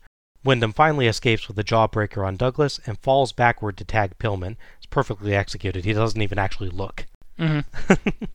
Pillman keeps control, but gets overeager and gets caught charging as Douglas vaults him onto the apron, then drop kicks him off into the barricade. Back in, Douglas goes up top, but Windham distracts him, and Pillman drop kicks Douglas off the top rope down to the floor. Really crazy bums. Windham clotheslines him down, and Douglas gets to wear some confetti too. Douglas gets back in, but Pillman and Windham trade off demolishing him, distracting ref Randy Anderson for each other to cheat. Windham hurls Douglas outside, and Douglas's foot catches the railing, so he crashes down hard on his backhand head. Ow! did not look fun. No. Mm. Windham goes out for some punches, but Steamboat has enough, and races around to nail Windham with a chair. Jesse decries such tactics as JR tells us the ref was busy with Pillman. I was confused by that because he's distracting him from seeing the legal man fight the legal man, but I'm guessing he was probably trying to stop a countout. Yeah, like that probably. Maybe. Windham and Pillman double team Douglas, even choking him on the ropes, but Douglas counters a Windham suplex and hits a big punch before falling back to finally tag Steamboat. It's not quite as good as Windham's, Douglas had to look. Steamboat hits both with drop kicks, double chops, and slams, but Windham stops him with a giant power slam, and Pillman and Windham take back over. Pillman uses Douglas to distract the ref so he can throw Steamboat over the top rope, and Windham smashes Steamboat into the post. Back in, Steamboat fights back, but Pillman counters a tilt-a-whirl slam into a head scissors in an amazing spot. It gets two. Windham into land strikes, and Steamboat keeps asking for more. Windham cuts off an initial comeback, but a hard side kick to the face and a bulldog turn the tide. And Steamboat gets his own falling tag to Douglas as Pillman tags Windham. Douglas runs wild on both heels with strikes and slams. Steamboat fights Windham while Douglas back body drops Pillman, and JR says he went in a couple of zip codes on that one. Steamboat crossbodies Windham and himself to the ramp. Douglas hits a belly to belly suplex and goes for the pin, and Steamboat stops Windham just in time, catching him literally as he's diving over the ropes so that Douglas can get the pin. Steamboat and Douglas hug and do their team pose to celebrate their win. Jesse says it was a great match and it's a shame that one team had to lose. Uh, it was definitely a really solid match. Steamboat at this point has not been a letdown. The worst you can do with Steamboat is put him in a confusing two ring battle royale where you get thrown over one rope, not the other ropes. And even then, Yeah, he still had some of the best moments in that, didn't he? yeah, even so, yeah. Mhm. Yeah, that's the, really the most you can handicap him, at least so far in our experience watching these. I guess my issue was it was kind of like it was a little too long. The match was definitely longer than the previous matches. Not to say there wasn't a lot of content, it wasn't like you know, it was two, three minute holds or anything. It's definitely a lot going on, but there's definitely a point where it's you knock guy on the outside, you fight some more, knock him on the outside again. There's not enough variety, I think, I feel like, because they stretched it so far. hmm The thing about those bump nets, so I think they mentioned on commentary at some point during that match. They said the Omni is normally a hockey arena. Yes. So they put particle board on there. They're hitting particle board over ice, apparently. Oh, that would give some have some give. Yeah, more than ice. Yes. Uh, so I think what's coming off on them when they roll around is the residue on particle board. yeah, maybe. It's just sort of thrown maybe. over there. And obviously, previous show at the Omni, that particle board is still there, but there's also a mat over it. Yes. So you don't just don't see that stuff. Hmm. knowing wrestling the way I do in more recent times, it's interesting seeing young babyface in peril Shane Douglas. Yes. Basically, post 1995, I'll say, maybe 94, he never plays that character ever again for the rest Yeah. of his career. He makes a solid turn to be I'm just a dickhead heel. That arguably still runs today, I think, if he still wrestles. Obviously, you have to start somewhere, but it's weird seeing him like that to me. Yeah, it's unexpected. This is not the visual I think of him. It's interesting seeing him do the belly blade suplex. I thought he did that one actually quite well. Mhm. I remember watching it lead up to a previous show, which he apparently didn't make the cut for, the year after Magnum TA has retire. And they get a point that he had trained under Magnum TA and he's in the suplex in his honor. Do they mention Magnum TA at They, all? yeah, they meant someone says Magnum TA would have been proud of that. There we go, okay. Yeah. So they okay, I couldn't remember if they mentioned that or not. The dynamic is interesting because basically the heels make the faces basically Steamboat so mad that he's willing to do things he wouldn't normally do. It's interesting, but I don't know. Wasn't my favorite story they could have done with that. Mm-hmm. The match had a lot of things going. Like yes. if we channeled the camera work of previous Starrcades and put it into the storyline of this match. because there was all the commentary about, oh, the ref was distracted or whatever. Like, forget the ref. I was distracted because, like, there wasn't a point where something wasn't going on or, like, the non legal man was moving around the outside, getting ready to do the next Mhm. thing. More than a handful of times, all four were in the ring. There's a segment in the very beginning where it's like literally like five moves double team, you know, yes. Yeah.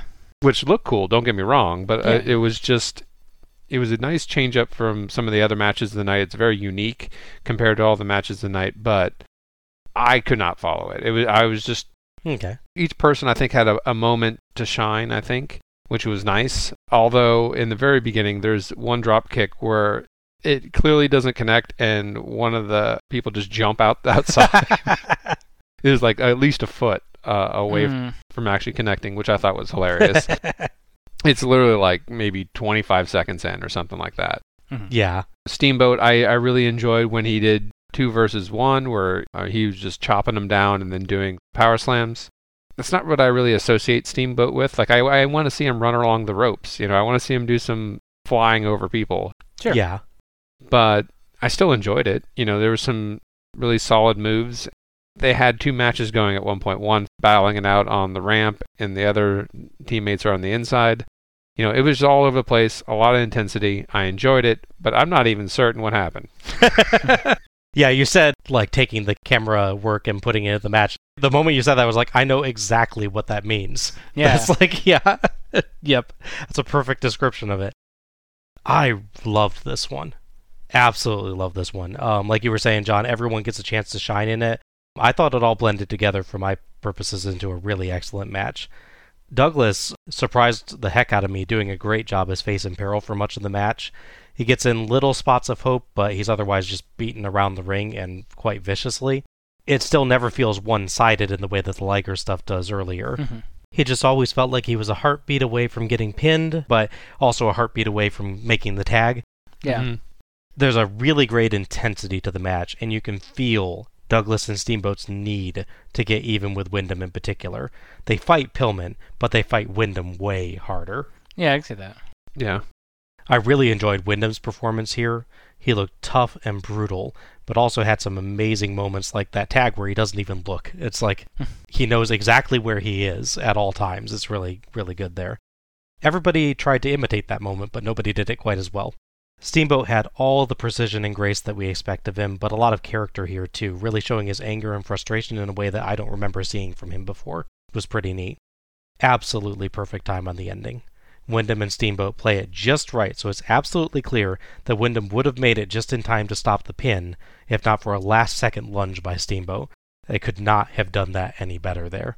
The one complaint that I've got is that nothing much seems to come of the earlier night storyline of Windham and Pillman having tension between them. That's true. That seems a little wasted, but the match itself is absolutely brilliant. And it's the fifth tag tag match I'm watching on this show too, and I love it. So that should tell you how good I thought it was. Yeah. I was trying to think what when I was talking about how there's so much going on to try to track. Like what it reminded me of. And it reminded me there's an episode of Futurama where Zoidberg goes to Hollywood and his uncle makes a movie. The uncle keeps adding stuff to the movie and he Mhm. thinks none of's happening. Harold Zoid. Thank you, yes, Harold Zoid. They show a bit where like people are talking in the front of the camera, in the background, people are running back and forth throwing pies at each other. Never the, the background is super distracting. It's my best comparison for yeah for that. I, I just I just didn't have the words to describe the amount of action that was happening. Yeah. Oh, I get it. Yeah. Steamboat and Douglas would hold the title for a little while. They'd lose them around March, I believe. What's notable is that they don't lose them on pay per view, and they don't lose them on Saturday night. They lose them on WCW Power Hour. And not in January. So that's no, they, important. they they made it past January. Okay, good. The only champion so far to make it past there. Yeah. Yeah. On this show, anyways. This is also the last Starrcade where we have the unified belts. By the way, hmm they are ununified, which I guess is a word. Divided.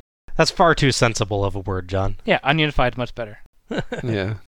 But yeah, it's the last time they appear, and it's the last time we will see them going forward in Starrcade at all in WCW. They never revert back to having NWA tag titles. Yeah, I I'm sad to hear that they were deunificated. Mm-hmm. And in fact, I, I had looked it up. After they are separated, the NWA tag titles are vacant until 1995. Wow. Two years go by, and they're like, oh yeah, we don't have tag champions. Let's do a tournament. Well, they have a lot of tag matches, so it's probably like good that they're not doing that on a regular basis. yeah. I do have another note. It's separate from this last match, but I figured now they're past the title matches worth noting. Okay. Battle Bowl, fully random drawing, with the exception of Sting. If you notice, though, every challenger for a title is in Battle Bowl, but no champions are in Battle Bowl. Good point. Yeah. What are the odds? Yeah. Interesting. Chono's not in there, Steamboat and Douglas aren't in Battle Bowl, and Ron Simmons is in, in Battle Bowl. Yeah. True. Yeah. Every challenger is in Battle Bowl. Hmm. Why is this weird? Well, just because it's a it's a random drawing, Oh, supposedly. Wink, wink, nudge, nudge. Yeah. Just so happens that that didn't happen. I know, it would be less notable if, say, Muta wasn't in Battle Bowl, and there'd be one person to break the streak. Yeah. Or if Pillman wasn't, but Windham was. Yeah. But no, every single challenger for a title is in Battle Bowl. yeah. too. So the challengers have a real disadvantage there. yeah, Yeah. pretty much. Though to be clear, we mean the Lethal Lottery, not Battle Bowl itself, since Pillman didn't make it to Battle Bowl. So yeah, Jesse says that Magnum TA would have been proud of Douglas's belly to belly suplex. There we go. JR goes over the history between Big Van Vader and Sting, including Vader splashing Sting and Sting hitting Vader with a giant plank of wood hard enough to snap it in two. Jesse points out that Vader also took the world title from Sting earlier this year. That's true. So we're at the King of Cable tournament final now. The King of Cable tournament was announced to celebrate 20 years of WCW slash JCP being on cable. So to celebrate the 20th anniversary, they had more wrestling matches, which I guess that's how you celebrate wrestling anniversaries, wrestling matches and all. Yeah, yeah. not knowing this, I was expecting one of those specialty like strap match or something like they're actually tied together by a cable, Oh, that oh, that would have made sense. Yeah, I got I get you. but that's okay. Yeah. Were you relieved when that wasn't the case? No. No. You still have a little bit of hope that when they do that it's more like Roddy Piper's. Yes. Something has to replace that. I could see I could see that doing done now with like a 30 foot long HDMI cable wrapped around. put together. Gold plated. Yeah, there you Oh, go. of course. Yeah. So it lasts longer, Yeah. yeah. The King of Cable was an eight man tournament, all leading up to this final match. We had Vader besting Tony Atlas, Dustin Rhodes besting the Barbarian, Rick Rude besting Barry Windham, and Sting besting Brian Pillman. In semifinals, Vader beat Dustin Rhodes and Sting beat Rick Rude. Now it's time for the final match to determine the King of Cable. So the last of the matches before Battle Bowl tonight is Big Van Vader with Harley Race versus Sting for the King of Cable trophy. The referee is Mike Atkins. As he enters, Vader is oddly enough wearing a bandana over his mask. It's a really odd look. As he comes down the ramp, Vader shouts out, It's time to go to war! And he gets in the ring and tries to just go ahead and claim the trophy. Confidence, I guess? I mean, why wouldn't you? Yeah. Sting walks out and he looks apprehensive. It's very sedate for Sting. No uh, big energy and calling to the crowd or anything. He's just looking at the ring, clear he knows what he's about to get into. Sadly, while we're in the lyrical theme songs era, we don't yet have the awesome Man Called Sting song. But Yeah, true. soon. Soon. Jesse pokes fun at Vader's muscle pose. He says, Not a lot of definition, but plenty of mass. I hope Vader didn't hear him for his sake. Vader does his Vader sign at Sting, and Sting just stares him down. JR says that Sting's strategy is to survive until Vader tires himself out, but that's easier said than done. Jesse says Vader will try to get Sting angry so he gets careless and Vader can take him out. Vader just ignores Sting's punches and yells, No pain! No pain! Vader tosses Sting around but takes his time and poses. Sting charges and Vader takes him down with double forearms, the military presses him and drops him on the top rope. Twice. Sting rolls out, and Jesse suggests that Sting should just, you know, take a count out so he can come back and win Battle Bowl. Sometimes it's smart to be a quitter, he says. Such an inspiration. Yeah, there's nothing he was a Navy SEAL. I guess I assume that wasn't his mindset back then. No, probably not. I would hope. Back in, Sting dodges clotheslines and knocks Vader down with a cool forward flip kick. Race looks stunned. Sting hits an enzuigiri and a picture perfect German suplex, just beautiful. A clothesline spills them outside, and Vader loses his mask, sucking wind. Race checks on Vader, so Sting dives over the top rope to hit both, and the crowd loses their minds at that. But Vader gets right back up. Poor Harley Race keeps getting beat up. Yes. I'm retired, guys. Stop doing that. I really like Sting's stinger call and when he's beating his chest after that move yes, too. yeah, that was great. I was, yeah. Back in, forearm strikes literally knock the paint off of Sting. They do. Sting dodges a splash, but Vader boots him right in the face on his own stinger splash. In midair. Mm-hmm. Ah. Yeah. Sting manages a DDT and a super DDT off the top rope, and that gets two and a half. Sting gets the Scorpion Deathlock, but Vader makes the ropes. Vader scoots outside, leans on the barricade, and Sting comes in for a Stinger Splash, but Vader dodges and Sting eats barricade. Vader goes back in, since he can win this quote unquote title by countout, but Sting comes back in, and Vader beats the hell out of him. Oh, yeah. Clothesline, splashes, punches, a great stalling back suplex, and a splash gets two, and Vader swears. A seated abdominal stretch into a clothesline gets two, so Vader tries another clothesline, but Sting catches his arm and swings around to lever him over in a backslide for two. Really nice and smooth there. A sunset flip nearly gets Sting killed, as Vader leaps up and tries to sit down on him, but Sting dodges. Yeah. Vader knocks Sting reeling with punches, but Sting lands a back suplex. But he's so exhausted that Vader is up first. That's just gotta be plain depressing, Jesse says. Vader even gets a two count off of it. Yeah, that was pretty good. Vader gets Sting in the corner and smashes him with forearm blows. Sting tries to protect himself, but Vader just smacks his arms aside on the way to his head. Vader pummels Sting and he stumbles around the ring just trying to keep any kind of guard up. At last, Vader hefts Sting to the top turnbuckle and climbs up, but takes too long, and Sting lands a thumb to his eye and punches to knock Vader down. Sting slumps down, and Vader is again up first. Vader keeps landing forearms, but he's tiring. Sting yells, Come on! and Vader obliges, but Sting is able to stand up to the strikes more and more, just enough that he can fight. Sting lands big haymakers to get Vader reeling and knocks him flat, then hefts Vader on his shoulders for a Samoan drop. A huge jumping splash off the top gets two, but Race distracts Sting for Vader to nail a forearm and chokeslam, then splash Sting so hard that he bounces off and rolls away. Vader goes up top, and Sting crawls to his knees. Vader jumps, and Sting catches him with a power slam and gets the pin. The crowd has one of the loudest pops that I have ever heard. Oh yeah, for sure. Vader, shocked, gets to his feet. Sting has to be helped up by the ref and slumps in the corner. Oh, this is really really good. Vader has the complete package here mm-hmm. because he is the domineering, really powerful jerk of a character essentially. Even little thing of trying to take the trophy before the match started. Yes. It's really great to interact with him and Sting, like the bit when Sting is challenging him to strike him more, and Sting's reaction is to put his arms up because he knows he is going to hit him again. Yes. It's really nice. Lots of little stuff in there. It's impressive. That splash Vader actually hits but comes off of him.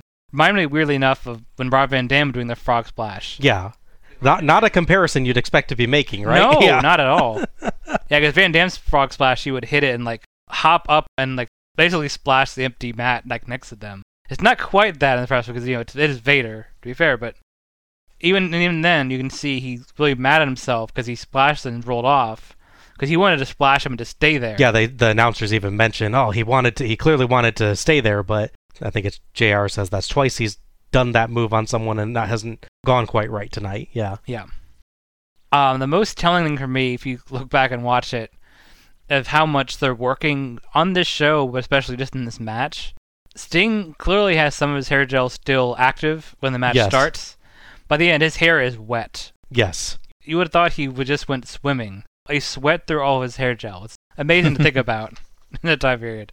The little stuff with Vader pops up is really neat because Vader does still sell the injury Mhm. and makes it clear that Sting can throw him around. They work so many little things in there, like when he does Samoan drop, if you notice, they fall where Vader's foot is already on the rope, so he can't even try to pin him. Mm, yeah. Because they could have not done that, and he tries to pin him and kicks out, but they made a point of having it, he can't even try to pin him, Yeah. so you can really sell that he is actually hurting Vader there. Mm-hmm. The finish is really nice too. It does feel like he's cocky and trying to go for one last big move and is countered in mid move and is pinned, but clearly Sting suffers the worst for the match. Yeah. It's really good. What a crazy match. You know, you know I love Sting. I would say that by the end of this match, I think I care a lot more about Vader. He's been in other matches tonight and has done a lot of great things. And I was curious how was, the interaction would be between Sting and Vader because they are two different things Mhm. hmm entirely. It is really impressive when Sting picks him up, especially as winded as he is later Yeah. on, and carries him on his back. And you know some of those things, like Vader's jumping a little bit. Oh, yeah. sure. Yeah, Yeah. absolutely. But even so, there was a lot of over the rope clotheslines and jumps. They would have disqualified each other like uh, many, many times over. There's one spot where uh, I- I think it's like three quarters of the way through. Sting does this triple. Like he coils and does a spin and punches Vader like Yes. one, two, three, which I thought stood out to me for the match because you know it, it. I don't know. It's just not something you see a lot of. The crowd was very reactive to it. It felt powerful when Vader went down. Yes. It was a turning point for him after being tossed around like Yeah. a rag doll for so long. There's also another point when um, I don't know the name of the submission move, but Vader has Sting locked up and has one arm behind him and one around his neck, and then he just grabs his face and torques it. Yeah. Oh, God. Yeah, it looks so bad. I was like, man, you can fake stuff, but it looked like it was very painful. Oh, yeah. Yeah. Great match. I was not expecting the power slam at the end, but it was a pleasant surprise. yeah, this this was one of the best matches that I have ever seen. Oh. And one of the finest matches I think for both men. Both brought their absolute best here. Even more amazing considering they both had a match before this and they're both going to be in Battle Bowl as well. But they held absolutely nothing back. Sting pulled out moves I have never seen from him in matches before or since. hmm just laying everything out here. Big spots, big hits, great variety. I could feel the desperation in Sting's performance. Even when he had an advantage, it felt fleeting. Vader could just stand up from anything. He's an unstoppable monster. Vader was unmatched in brutality, and Hmm. Sting sold it like an absolute champ. Watching him just stumble around the ring, trying to keep his guard up but unable to stop the blows from landing, I was on the edge of my seat. The transition to Vader punching himself out was gradual and subtle. It didn't feel like a Superman comeback. Sting could just finally stay up just well enough to fight back. So it was a really carefully crafted match story here, and I thought it came off perfectly. Both guys came out looking great. Sting's strategy works, even if it looks dicey for a while, and he beats Vader with a plan, rather than being able to overwhelm him with power or speed. If you're a wrestling fan, you owe it to yourself to see this match. Absolutely brilliant. We were talking in the previous Sting match in the Battle Bowl about how we were disappointed there wasn't enough Liger stuff. That sort of flipping kick thing that Sting does, that's a Liger kick. Yeah, exactly. That is Liger's move. Yeah. Yeah. And he does it well. No, yeah, he does. Yeah. Absolutely. Jumping is his forte, clearly. Yes. I like that at some point there's some foreshadowing from JR. He's talking about rope a dope. Like Yep. Sting is just trying to endure. He's just nodding his head, taking the punches. They lay out what the match's storyline is going to be at the start. JR talks about what Sting's strategy is going to be. Jesse says what Vader's is going to be, and you clearly see that story going through this match. It's one of the most solid combinations of everything from the wrestlers to the announcers to, you know, it combines, I think, perfectly. This is an absolutely exceptional match and one of the best matches I've ever seen.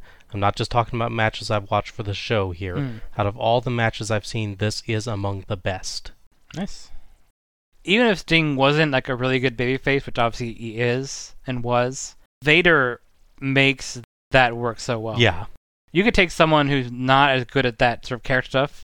If you manage to copy them out exactly the same, which I know is tricky, but if you remember Vader's part in a way is the same way, and you had someone who I've talked before, like Terry Taylor, for instance, who's a very good wrestler, just doesn't have that sort of extra character thing. I feel like if he was in the same situation, you'd be like, man, Terry Taylor's really fighting for his life out there, dude. Yeah. Really connect to that mm-hmm. story. True. Yeah. Yeah. Takes to both sides of that. When Vader lifts him up and drops him on the rope the first time, Oh like, God. that looked controlled but painful. The second time, he almost looked like he was trying to throw him out of the ring. and Sting sort of puts his hands down to stop himself. I don't know how much that was accidental or purpose, but it worked. Yeah. I don't know. Yeah. Just super. Just amazing match. I've said before, I do love that Sting sweats through all his hair gel Yes. in the course of the match. It's a great visual. He looks battered and exhausted by the end of it, and that's totally legit. Absolutely. Yeah. I really like what happens afterwards. I don't know if that's what we're getting to, but when Mhm. Ventura comes out and like the first thing Sting says, he compliments Vader. He's like, Yeah. "I took a, a beating." Yes. Vader and Sting's feud would reignite at their most infamously promoted match at Super Brawl, Yes. Which we'll get to maybe Super Brawl. Oh yeah. In fact, that really sums up Vader's 1993 career as a whole. Badly promoted, but really good matches. Yep. More on those when we get to the actual shows, though. Yeah. Jesse comes to the ring to present the King of Cable trophy to Sting. What a what a contest! Sting and Vader hammering each other. Let's go up for the presentation of the trophy with Jesse the Body Ventura. I'll tell you what, Stinger. I was a doubter. I didn't think it could be done. I didn't think you could win the King of Cable against that monster Big Van Vader. But I stand corrected. That was one hell of a match and one hell of a victory. Congratulations. Well, I came out with a win, Jesse, but it was also one hell of a butt kicking that I took. I'll have you know. Well, you earned that trophy. Thank you very much. I just have one thing to say. One left. One thing left tonight. And that's Battle Bowl to make it a complete night two years in a row. Unbelievable. If he can come back and win that trophy and win Battle Bowl, that'll be a feat beyond belief. Let's go to my colleagues now, Tony Schiavone and Larry the Cruncher Zbyszko. Yeah, like you said, John, Sting does a terrific job there of still selling the match. He sounds completely exhausted, and like I said, the first thing he does is say, "That was one hell of a butt kicking." You know, he like he wants to make sure that people know Vader was the toughest opponent that he's faced. Basically, that's uh, absolutely amazing quiet promo, but totally acknowledges the brutality of what he just went through, and it feels real to me. Sting is glad to have won, but he's just trying to have something, anything left for Battle Bowl. Mhm. I feel like that helps Vader's rep even more. Sting won, but he's not crowing about his victory. He's saying what a beating Vader gave him. That's where his mind is. He can't get past the brutality there. So it's a level of brutality that even a hero can't just leave behind him. I like it because it builds up both characters. Yeah. You know, at the same Absolutely, time. yeah. Yeah, it's it's it's terrific. It's also nice after previous shows to get a complete Sting promo. Yes, he he actually gets to talk. Yeah, right. it's neat when a wrestler manages to get so much across in such a short time because he doesn't talk for long there. What it reminded me of most, actually, in promo style, was that very first Starrcade where Mhm. Ric Flair wins the title, Yeah. and then has that just like exhausted, thankful promo where he talks to the crowd and everything. And it's like those moments where it really feels genuine. Yeah, yeah. So it was very cool to hear that. Do you know scorpions glow blue over in UV light? Do they? Yeah. Oh, good. Uh, that's what I thought of when I th- saw Sting's face paint and, and uh, thing in the beginning. I'm like, yeah, he's, he's in UV light. So that sure was a great end to the show, right? Let's talk about the overall show. We we good to do. No, no. Hmm. Sorry, Bob. All right. I I know we still have to do Battle Bowl. Sorry. Yeah, we do. KFC Battle Bowl. Sting leaves with the trophy, and we go to Larry and Tony. Tony says that Sting has to come right back now to compete again, and Larry sells the brutality of the match and says he can't believe that they're coming back for more. Larry says that many things will leave you looks, money, women, usually when the money does, but that ring is going to be something that you can keep for your life. And we see the ring animation again, and Tony says that we're seeing the ring made, which I guess is kind of right, but that makes it sound like we're watching the real thing, not computer animation. we get a video of an interview that Tony did with NFL Hall of Famer Paul Hornung, who shows us his Super Bowl ring. Hornung says people may play for money, but they want to be part of something special, to hold on to something that shows that they accomplished something. And that's why the Super Bowl ring means so much. Everybody in Battle Bowl is going to want to win the ring, knowing that it signifies that they're the best. It was a kind of weird thing to talk to someone from a completely different sport, but I, I kind of thought it, it worked okay for building up the concept of the ring. Mm-hmm, yeah. It's weird as hard late sell on the how Yeah. important the ring is, but yeah, I get what they're going for. Yeah, I'm not sure that they needed it after already mentioning the ring at the beginning of the show, but I don't know, it kind of worked okay. They got to use the animation twice, Yes. and that's how you cast a ring, sort of. I guess they could have brought Hank Aaron and the people back out there to to present the ring and then wait till the match is over. That could yeah, be better. yeah, there you go. Could have guest refed. go. Those always work out. yeah, those always work out. Absolutely. So now it's time for Battle Bowl. Now, this Battle Bowl has different rules. We have one ring rather than two, and it's single elimination. You get thrown over the top rope and land on the floor, and you're out. It's much simpler. This is our first interaction with Dustin Rhodes and Barry Windham. Found their split. The reason why Dustin is wearing cast intentionally is he was beaten up by Windham. Oh, right. Okay. Not that it affected much. He seemed to wrestle just fine with the cast on, but yeah. supposed to be important.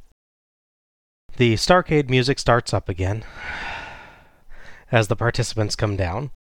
So we have Dangerous Dan Spivey, The Natural Dustin Rhodes, The Great Muta, who's reapplied his face paint, Barry Windham, Dr. Death Steve Williams, Heavy Metal Van Hammer, who has foregone the cowboy hat this time, Big Van Vader, who's put his mask back on with Harley Race, and Sting, who has not reapplied his face paint because he's had like I don't know a grand total of thirty seconds backstage, and is soaking wet still.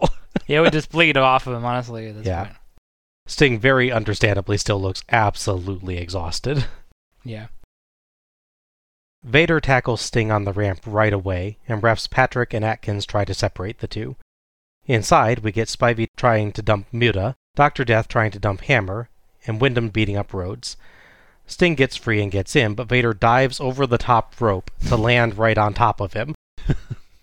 we briefly get picture in picture again, and it's just as useless as last year. Vader teams up with Windham against Sting. Spivey tries to dump Muta, but Van Hammer saves for some reason. He's not very bright. Yeah. Muta saves Rhodes from Dr. Death and Windham, and Rhodes beats up Windham and lands a heck of a clothesline. Muta saves Sting from Spivey and Windham, and saves Sting from Spivey again moments later. Jesse says that Muta's being a little ridiculous here. Vader chokes Rhodes and batters him with forearms. Rhodes tries to come back with a tackle, and Vader just absorbs it, and Rhodes falls down. Spivey finally dumps Sting out, but Sting holds on and rolls in to jump kick Spivey in the face. Rhodes headbutts Vader, and Vader doesn't react, and Rhodes falls down again instead. Pretty great spot there. Oh yeah. Sting puts a sleeper on Vader, and Jesse says everyone should really just team up and take Vader out. Van Hammer is first out, courtesy of Dr. Death. Rhodes and Windham go through the middle rope to the ramp, and Rhodes bulldogs Windham on there with a great thud. Oh yeah. that that sounds fun. Later, Sting tosses Spivey over the top rope onto the ramp. There's some confusion, but Atkins rules that Spivey is out and sends him to the back.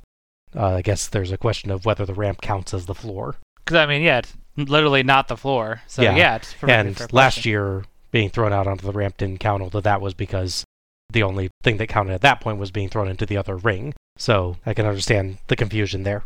Yeah, I guess. Dr. Death stomps on Sting, and JR points out that they were partners earlier in the night. Sting repays Muta by saving him from Vader with a stinger splash. It had to feel good to finally get to hit that on Vader after missing or to getting countered multiple times. yeah. Vader slugs Sting to get him reeling against the ropes, then hits a cross body that sends both him and Sting out onto the ramp. Again, there's some confusion, but the rule is eliminated. Rhodes chokes Windham on the ropes, while Dr. Death does the same to Muta in an interesting stereo moment. Rhodes and Windham have quite a brawl, and Windham bleeds from the nose after a hard shot, so Rhodes kicks him in the face. Windham gets a DDT and a slam, then climbs up top, but Rhodes throws him down.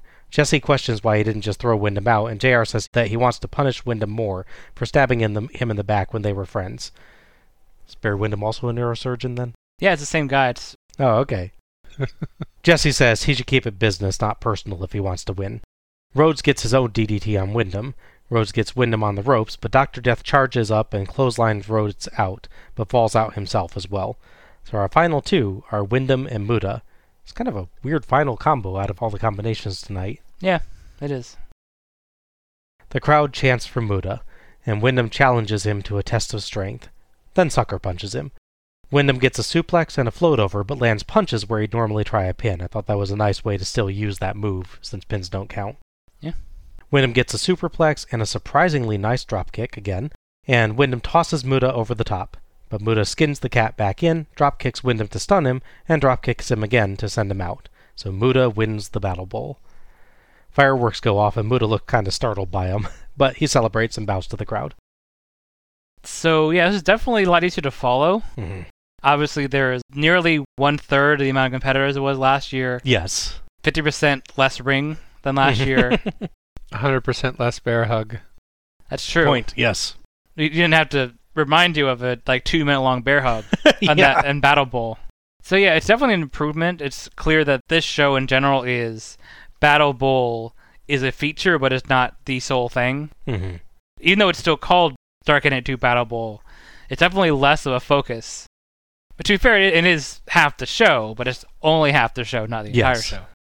What I think was kind of funny, if you look at it, is Vader enters the ring charging and diving over the top rope, and he exits the ring diving and charging over the top rope. Point. There's a true Consistency. Yeah. circle Yeah. of life thing going on there. Yeah. that reached my main point, which is that they shouldn't have had the Sting Vader elimination that early. Mhm. I felt like they did that too quickly. It seemed to really pull the crowd out of the match because they were really hyped for Sting and maybe a certain extent for Vader, having seen him do so well in these matches, and Yeah. especially after that last match. So once they're gone, it's nothing against Doctor Death, Windham, Muta, and Rhodes, but there's a noticeable drop off, at least in terms of how the fans feel, without those two in there. Mhm. I think you're absolutely right. I think because they had it start on the catwalk, you know, it kind of set the tone. Because Yeah. that's the very first thing you see. But yeah, that, that's the problem with the pacing of that is that the crowd pulled out of the match, but there's still like five minutes of match left. A couple of little things in there, like if you watch, Muta doesn't do the full drop down the ropes. He's Yeah. like halfway up, so he drops down further just so he can skin the cat back in, which looks a little awkward. He drops his feet closer to being eliminated, so he can not be eliminated. Yeah. it's a little weird. And it's kind of weird that Windham has this big comeback of doing the big moves, and Muta's comeback is dropkick him twice. Yeah. You're like, oh, okay. Thought at least one of them would be his spin kick or something. Yeah. Yeah, something. I mean, obviously you can't work in the moonsault into the finish. Couldn't really do the the elbow, but he could have missed or something interesting. I guess he's the face. He's not doing the mist anymore. I guess. Yeah, probably. Though apparently he is because someone wanted him to spray on their sign, but I don't know. Yeah. I was really hoping they would do a full arc with Muta, because in the clips they show before the world title match with him and Chono, you see Keiji Muto, his non face paint persona. So I was kind of hoping going through Battle Bowl, getting some some of his face paint off, going through the match, getting basically almost all of it warped off by face rubbing and slams and such. I was hoping he'd come out for Battle Bowl as Keiji Muto, since face paint was already gone anyways. I was hoping that would be the case, but they did not deliver in that. that would have been a nice twist. right? Okay. Uh, Good start. this was a lot better than the last Battle Bowl in the sense that, yeah, there wasn't 20 people and there was a lot less bear hugs. But I was surprised to see it start out the way it did with Sting and, and Vader doing a continuance. I felt that maybe Vader was just a little bit heartbroken from losing the cable match. Mhm. this is what happened. Absolutely, yeah. A lot of great moves. I wasn't expecting Windham to be one of the final people. Yeah. But he's done a lot of great stuff tonight, so you know I'm glad he was still there. Sting and Vader, I, I was for certain they would be in the last four, but that wasn't the case. It was nice to Mhm. see other people fighting at the end. It means a little bit more when you don't have uh, all the big names there. hmm Not that anyone's a small name, but you know, like they've had some big matches recently. I'm glad Muta won. The skinning of the cat at the very end was a little weird, but I, I honestly think that it was probably so he could get the torque to actually, you know, pull himself Oh yeah, up. no, I get it from logistics standpoint. It's just funny that he drops further down when the risk is being so close to the third floor. Yeah, I feel like it, what happens is like he messes up the initial toss a little bit Maybe. and accidentally lands on the apron, and so that's why he has to do the slip down. Yeah. But yeah, if he thought fast enough, he probably would have just rolled under the ropes or something instead. Way better than last year. Only eight men, simpler rules, much easier to follow. It also helped that there were some very clear storylines between some of the men. So Sting spends a lot of time fighting Vader, Rhodes spends a lot of time fighting Windham. It gave the match a much better sense of story than last year's. Last year felt more like just a bunch of people randomly brawling. That said, there are some confusing elements. I'm not sure why we get so many bits with people saving other people from elimination. I guess Muta especially does it a lot, so I guess he's just a nice guy. The lack of clarity about the ramp really hurts the match. yeah. The crowd is very confused if Spivey's eliminated, and it also doesn't react much when Sting and Vader go out. I think they were expecting that to be this massive surprised reaction when the last year's winner Sting is eliminated, Yeah. but they don't get it. Even though they've been building to that all night, they don't get it because people just don't actually seem immediately clear that Sting is in fact out of the match. Yeah. So it's a real shame. I also felt like it took a little bit too long to get to the first elimination. The match overall wasn't that long, though. It's shorter than any of the last three matches. That's true, yeah. I blame Muta. Point, yeah, he was saving everybody, wasn't he? So it's his fault. Overall, though, it's a decent enough watch, and it had a few cool spots that made it worth my time. Just they needed to be really clear from the beginning that it's the floor or the ramp eliminates you, and I think they would have gotten a big reaction there Yeah. because the crowd would immediately know that that had happened. It could have been even cooler if they said the ramp was still in, and then Sting and Vader push each off, and they both fall off the ramp. Yeah, if you actually did it as they are still in, and Sting could have gotten back in, and then they uh, knock each other off or something like that. Yeah, that would have been cool. I can definitely see that. Or even two people in the ring whip them into him and knock them out. Yeah. Still, major improvement over the previous Battle Bowl. hmm So yeah, as I mentioned before, uh, Muta would win the NWA title literally a week after this show in Japan. That would lead to him going to the very next show, Super Brawl 3, the one they heavily promoted here, defending his NWA title against the man he eliminated from Battle Bowl, Barry Windham. Hmm. So, like last year, there is direct continuity at least in the two finalists, which is nice. Yeah, true. Yeah, that's a good point. Muta is not here for any of the later attempts at reviving Battle Bowl. So I guess he doesn't care about defending his quote unquote championship. Yeah, true. And they don't mention the Battle Bowl ring really at all, at least in Muta for sure. Or Sting from what I can tell. That super important thing is, I guess, not all that important. JR and Jesse discuss Muta's achievement and the endurance of Muta and everyone else in the match for fighting multiple matches tonight. They build up the STF again as an incredibly painful move to be able to take Muta down in that earlier match. They discuss the Rude situation, and Jesse says that, that was a disgrace. JR rolls his eyes and points out that Rude didn't even defend his US title since November, even before the injury. Jesse brushes that off and sympathizes with Rude. JR promotes Super Brawl 3, and we're out. So, when are they handing the ring to Muta? Next Battle Bowl, I guess? Yep. Uh, I'm pretty sure uh, Sting has to pass it to him. Oh, okay. he does it backstage. There's one ring. Yeah. it's like when uh, kids pool their tickets to get a prize. They split it back and forth. Yeah. they could have a giant claw machine show up. That would be great. That would be funny. Yeah. All right, guys. Uh, overall thoughts on Starrcade 1992? As a whole, it's definitely a stronger show. There's more variety in there. There's not just here's all these tag matches and this whatever the hell Battle Bowl originally was. Because it's a double elimination, double ring Royal Rumble match. With it's yeah, it's not really any one thing. It is uncategorizable. yes, yeah, it's a true Dusty Rhodes, unimaginable like smorgasbord of things. yes. So, given that, yeah, this show is definitely better. I like that we have title matches on the show. hmm I like that they have only four tag matches, and then so Battle Bowl bookends the show essentially. So there's a break there. I feel like the roster is really thin by having, like I said, every challenger uh, in Battle Bowl, which means all the ones that win their Battle Bowl matches have three matches. Yes. It's very strange because they say they have 35 people back there. They only use 11 of them. Well, 16. Excuse me. Well, yeah, yeah. Well, they, they say they only use 11 of them. Right, yes. Poor Tom Zenk is hanging up back there. It'll be my turn soon, right? No? hey, Sting, you're going back out again? Oh, okay. Picture him just ready to go the whole time and seeing people come and go, and it's like, Oh. You know, they could have had like an extra person. They had everyone that wasn't called in the th- ring in the beginning and do like a quick hyper match. You know, like Yeah. pi- pins and over the thing count, and then like maybe one or two people actually make it to the Battle Bowl. Yeah. I picture Tom Zenk sitting backstage and, you know, he's watching that uh, bit with Dr. Death and Eric Watson. And he's, you know, he sees that dropkick happen. He's like, could have told him that wouldn't be possible. yep, that's true. This is WCW, so what they would actually have done is they would have everyone that didn't get to have a match tonight surround the ring as lumberjacks. Yes. Yes. Haven't had lumberjacks yet. We need that. Yes. And even though the whole point of this match is to throw them out of the ring, they are there to throw them back in. Well, yeah. If you if you get caught before you hit the floor, you can be thrown back in. There you so go. everybody has their allies outside the ring. I feel v- bad for Vader's allies in this situation. yeah, so do no, no, you're good. No, sorry. No offense. Or or, me. Or firemen with trampolines, like a, la Game and Watch. Yes. There you go.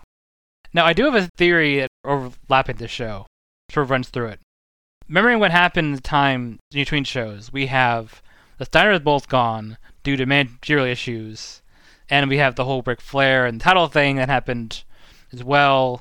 So, given that, and seeing that we randomly have Kazuki Sasaki on the show, we had the NWA World Title match featuring two guys that aren't in the company.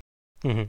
And we have all these people like Dan Spivey and Dr. Death, who, while they have wrestled for WCW, at this point are mostly All Japan, in the case of Spivey, and Death with New Japan, and other people.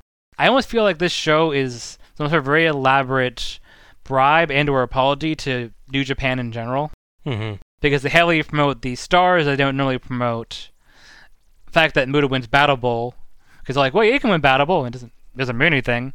But like it's almost like them mending fences. Yeah, I could see that. Do you think they're trying to gather viewership? I think that as well. Yes, Yeah. Partially an apology to the NWA, maybe as well. could be. NWA wants them to work with New Japan because they don't trust WCW on their own. Yeah. no, I can't find confirmation on this. I didn't like go through and find everyone's hour shoot video and then explain it. But I, that's my theory on why, like I said, these people are randomly on the show, why these matches happen, stuff like that. That's only my, my explanation for all that. You think they're just trying to fill the roster a little bit? You know. Well, I don't think they needed to, but I mean, that, that's yeah. the thing. Yeah, Muta has three matches on the show, even though he's not an actual roster It's member. true. Yeah, It's true. it is surprising. Yeah. And they do have 35 in the back. Yes. Paul Wonder's back there doing nothing too. Steve Austin's back there. Yep. Yep. I think Arn's even back there though. I think Arn's around still. I think so. Yeah, at this point. Well, the drawing is random, so who knows? Yeah. That's true. The show had a lot going for it. You got to see Steamboat again. You know, you got to see Muta. I was impressed with Simmons tonight. It wasn't a Baskin Robbins 31 flavors, but there was something for everyone. Yeah. Even though it did have several tag matches and several ridiculous things that towards the end, like a Battle Bowl, there was something for everyone. I'm glad they didn't go the same route and made Sting or Vader the winner of Battle Bowl. I think it would take away from their match. You know, I, I was happy to see Liger. Unfortunately, I didn't get to see him in the capacity that I, I think he should have been represented. It wasn't his day, and I think that was more narrative than ability. hmm It was definitely infinitely more watchable than last year. It was one of those things where I didn't have to like I had to stop watching to get through it. Yeah, yeah. I totally get you on that. Yeah, absolutely. It could have had better commercials. Yes. Although it, the commercials did remind me of like maybe video game sounds in it, whenever they were doing the supercuts. Yes. This was so much better than last year's show. Less matches, given more time to develop. They maintained the overall Battle Bowl concept, but it seems like a more developed version. Some of the kinks worked out. I was happy to see more match variety too. Even if it was just having singles matches on the card as well as tags, it did a lot to break things up. It's kind of weird to think that I'm celebrating a return to effectively the Starrcade 88 match set when I complained about how many tag matches that show had. But what a difference a few years make. I'm sorry, I will never complain about a mere four or five tag matches again after experiencing 10. You don't know what you got till it's gone. Yeah, I'm kidding, I'll totally complain again, but not tonight. Okay, fair enough. There were some great matches on this show, especially the tag title match and the King of Cable match. The action was good for most of the night, though. Things slowed down a little bit with Muta versus Chono, but I still feel like I should have liked that more than I did. We got a lot of great character moments from a lot of people, personalities shown through in almost every match. The show felt larger than life, hitting just the right balance of character and athleticism. The commentary team was pretty great. Some bad attempts at jokes aside, Jesse was a great addition, and I appreciated his commentary on holds. He was willing to spend some time explaining how they worked and what they did, and it made the matches easier to understand. JR and Jesse had some really good discussions and just the right amount of tension, and JR had some great eye rolling reactions to his antics at points. JR has always been a great announcer, but it felt like Jesse brought more personality out, giving him a lot to react to in a better way than Paulie Dangerously tried back at Starrcade 90. The interaction felt natural and the arguments were fun. There were some hitches here and there. I'm not sure why we had to do some, some of the team drawings on this show when we'd done some earlier, and I wonder if all those guys backstage who didn't have matches got paid the same or at all. The handling of the ring ceremony was just weird, and it's strange that Muta didn't get his ring on the show after they made such a big deal out of it. I was glad we heard from Sting mid show, but it actually would have been an interesting interview if they talked to him afterwards too, since he had an accomplishment and failure the same night. Yeah. Mm-hmm. Add a ring ceremony for Muta and an interview with Sting at the end, and I think you've got a really great ending.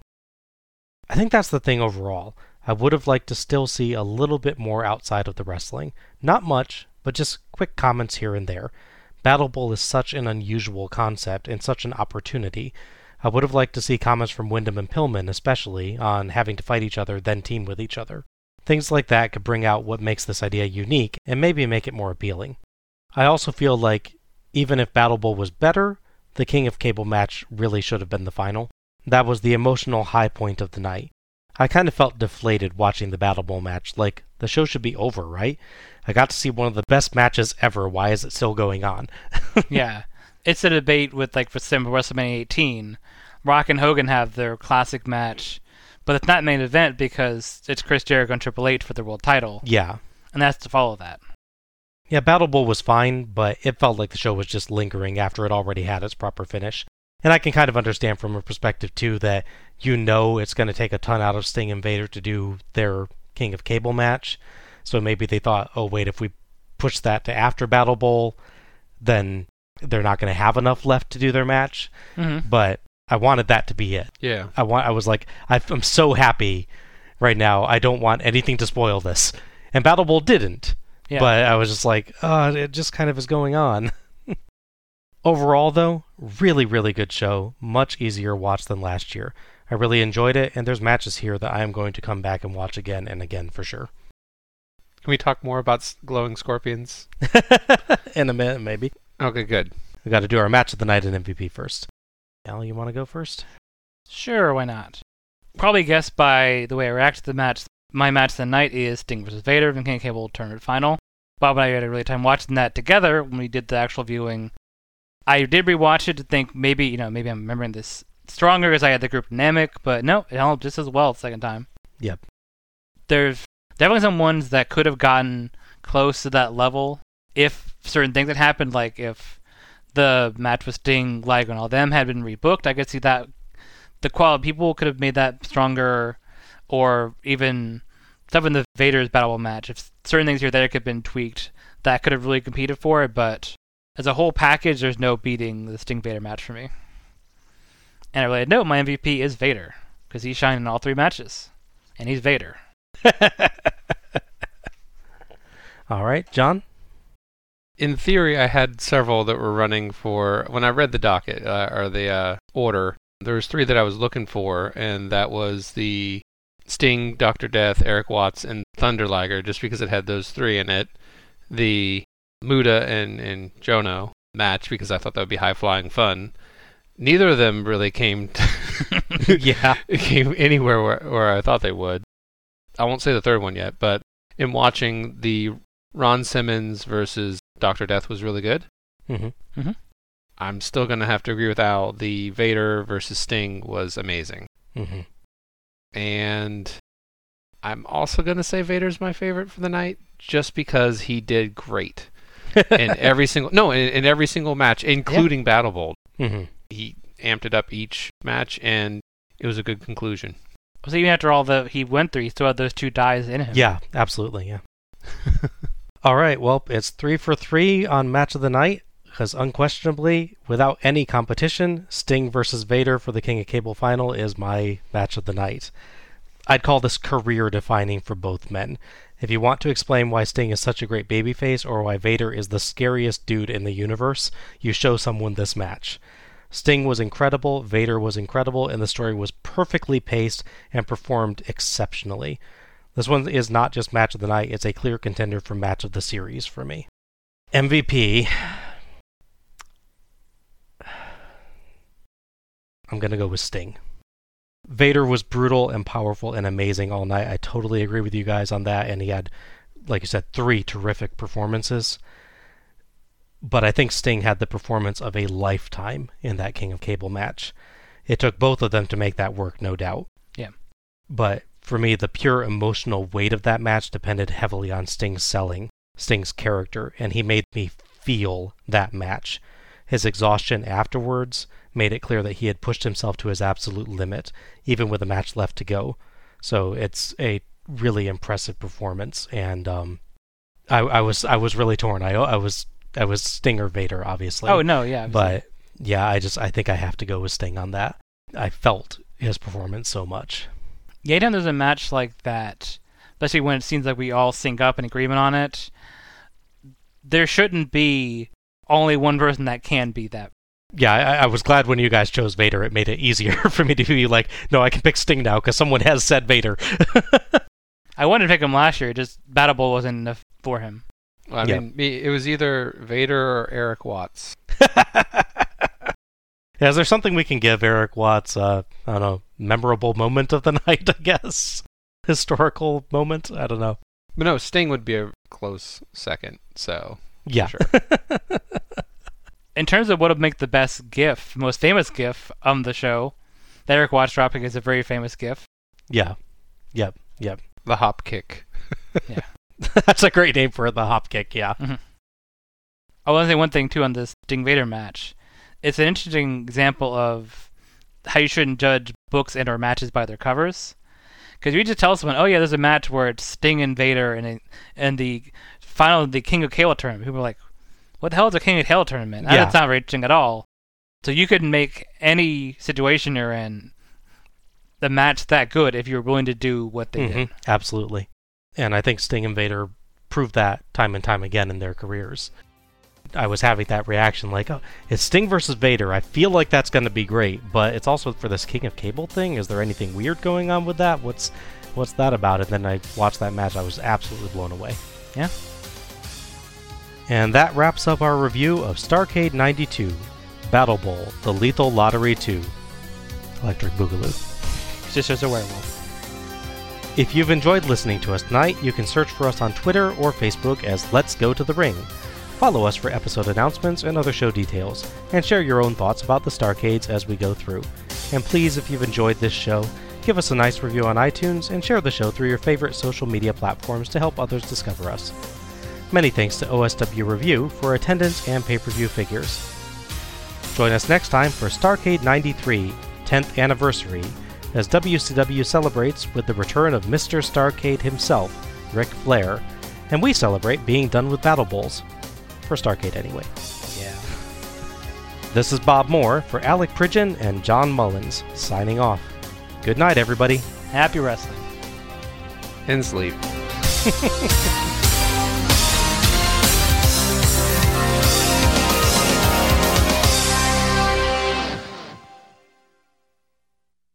Wow, I really typed that. I typed Windham shoves shoves Muta to the corner to tag out to Muta. okay.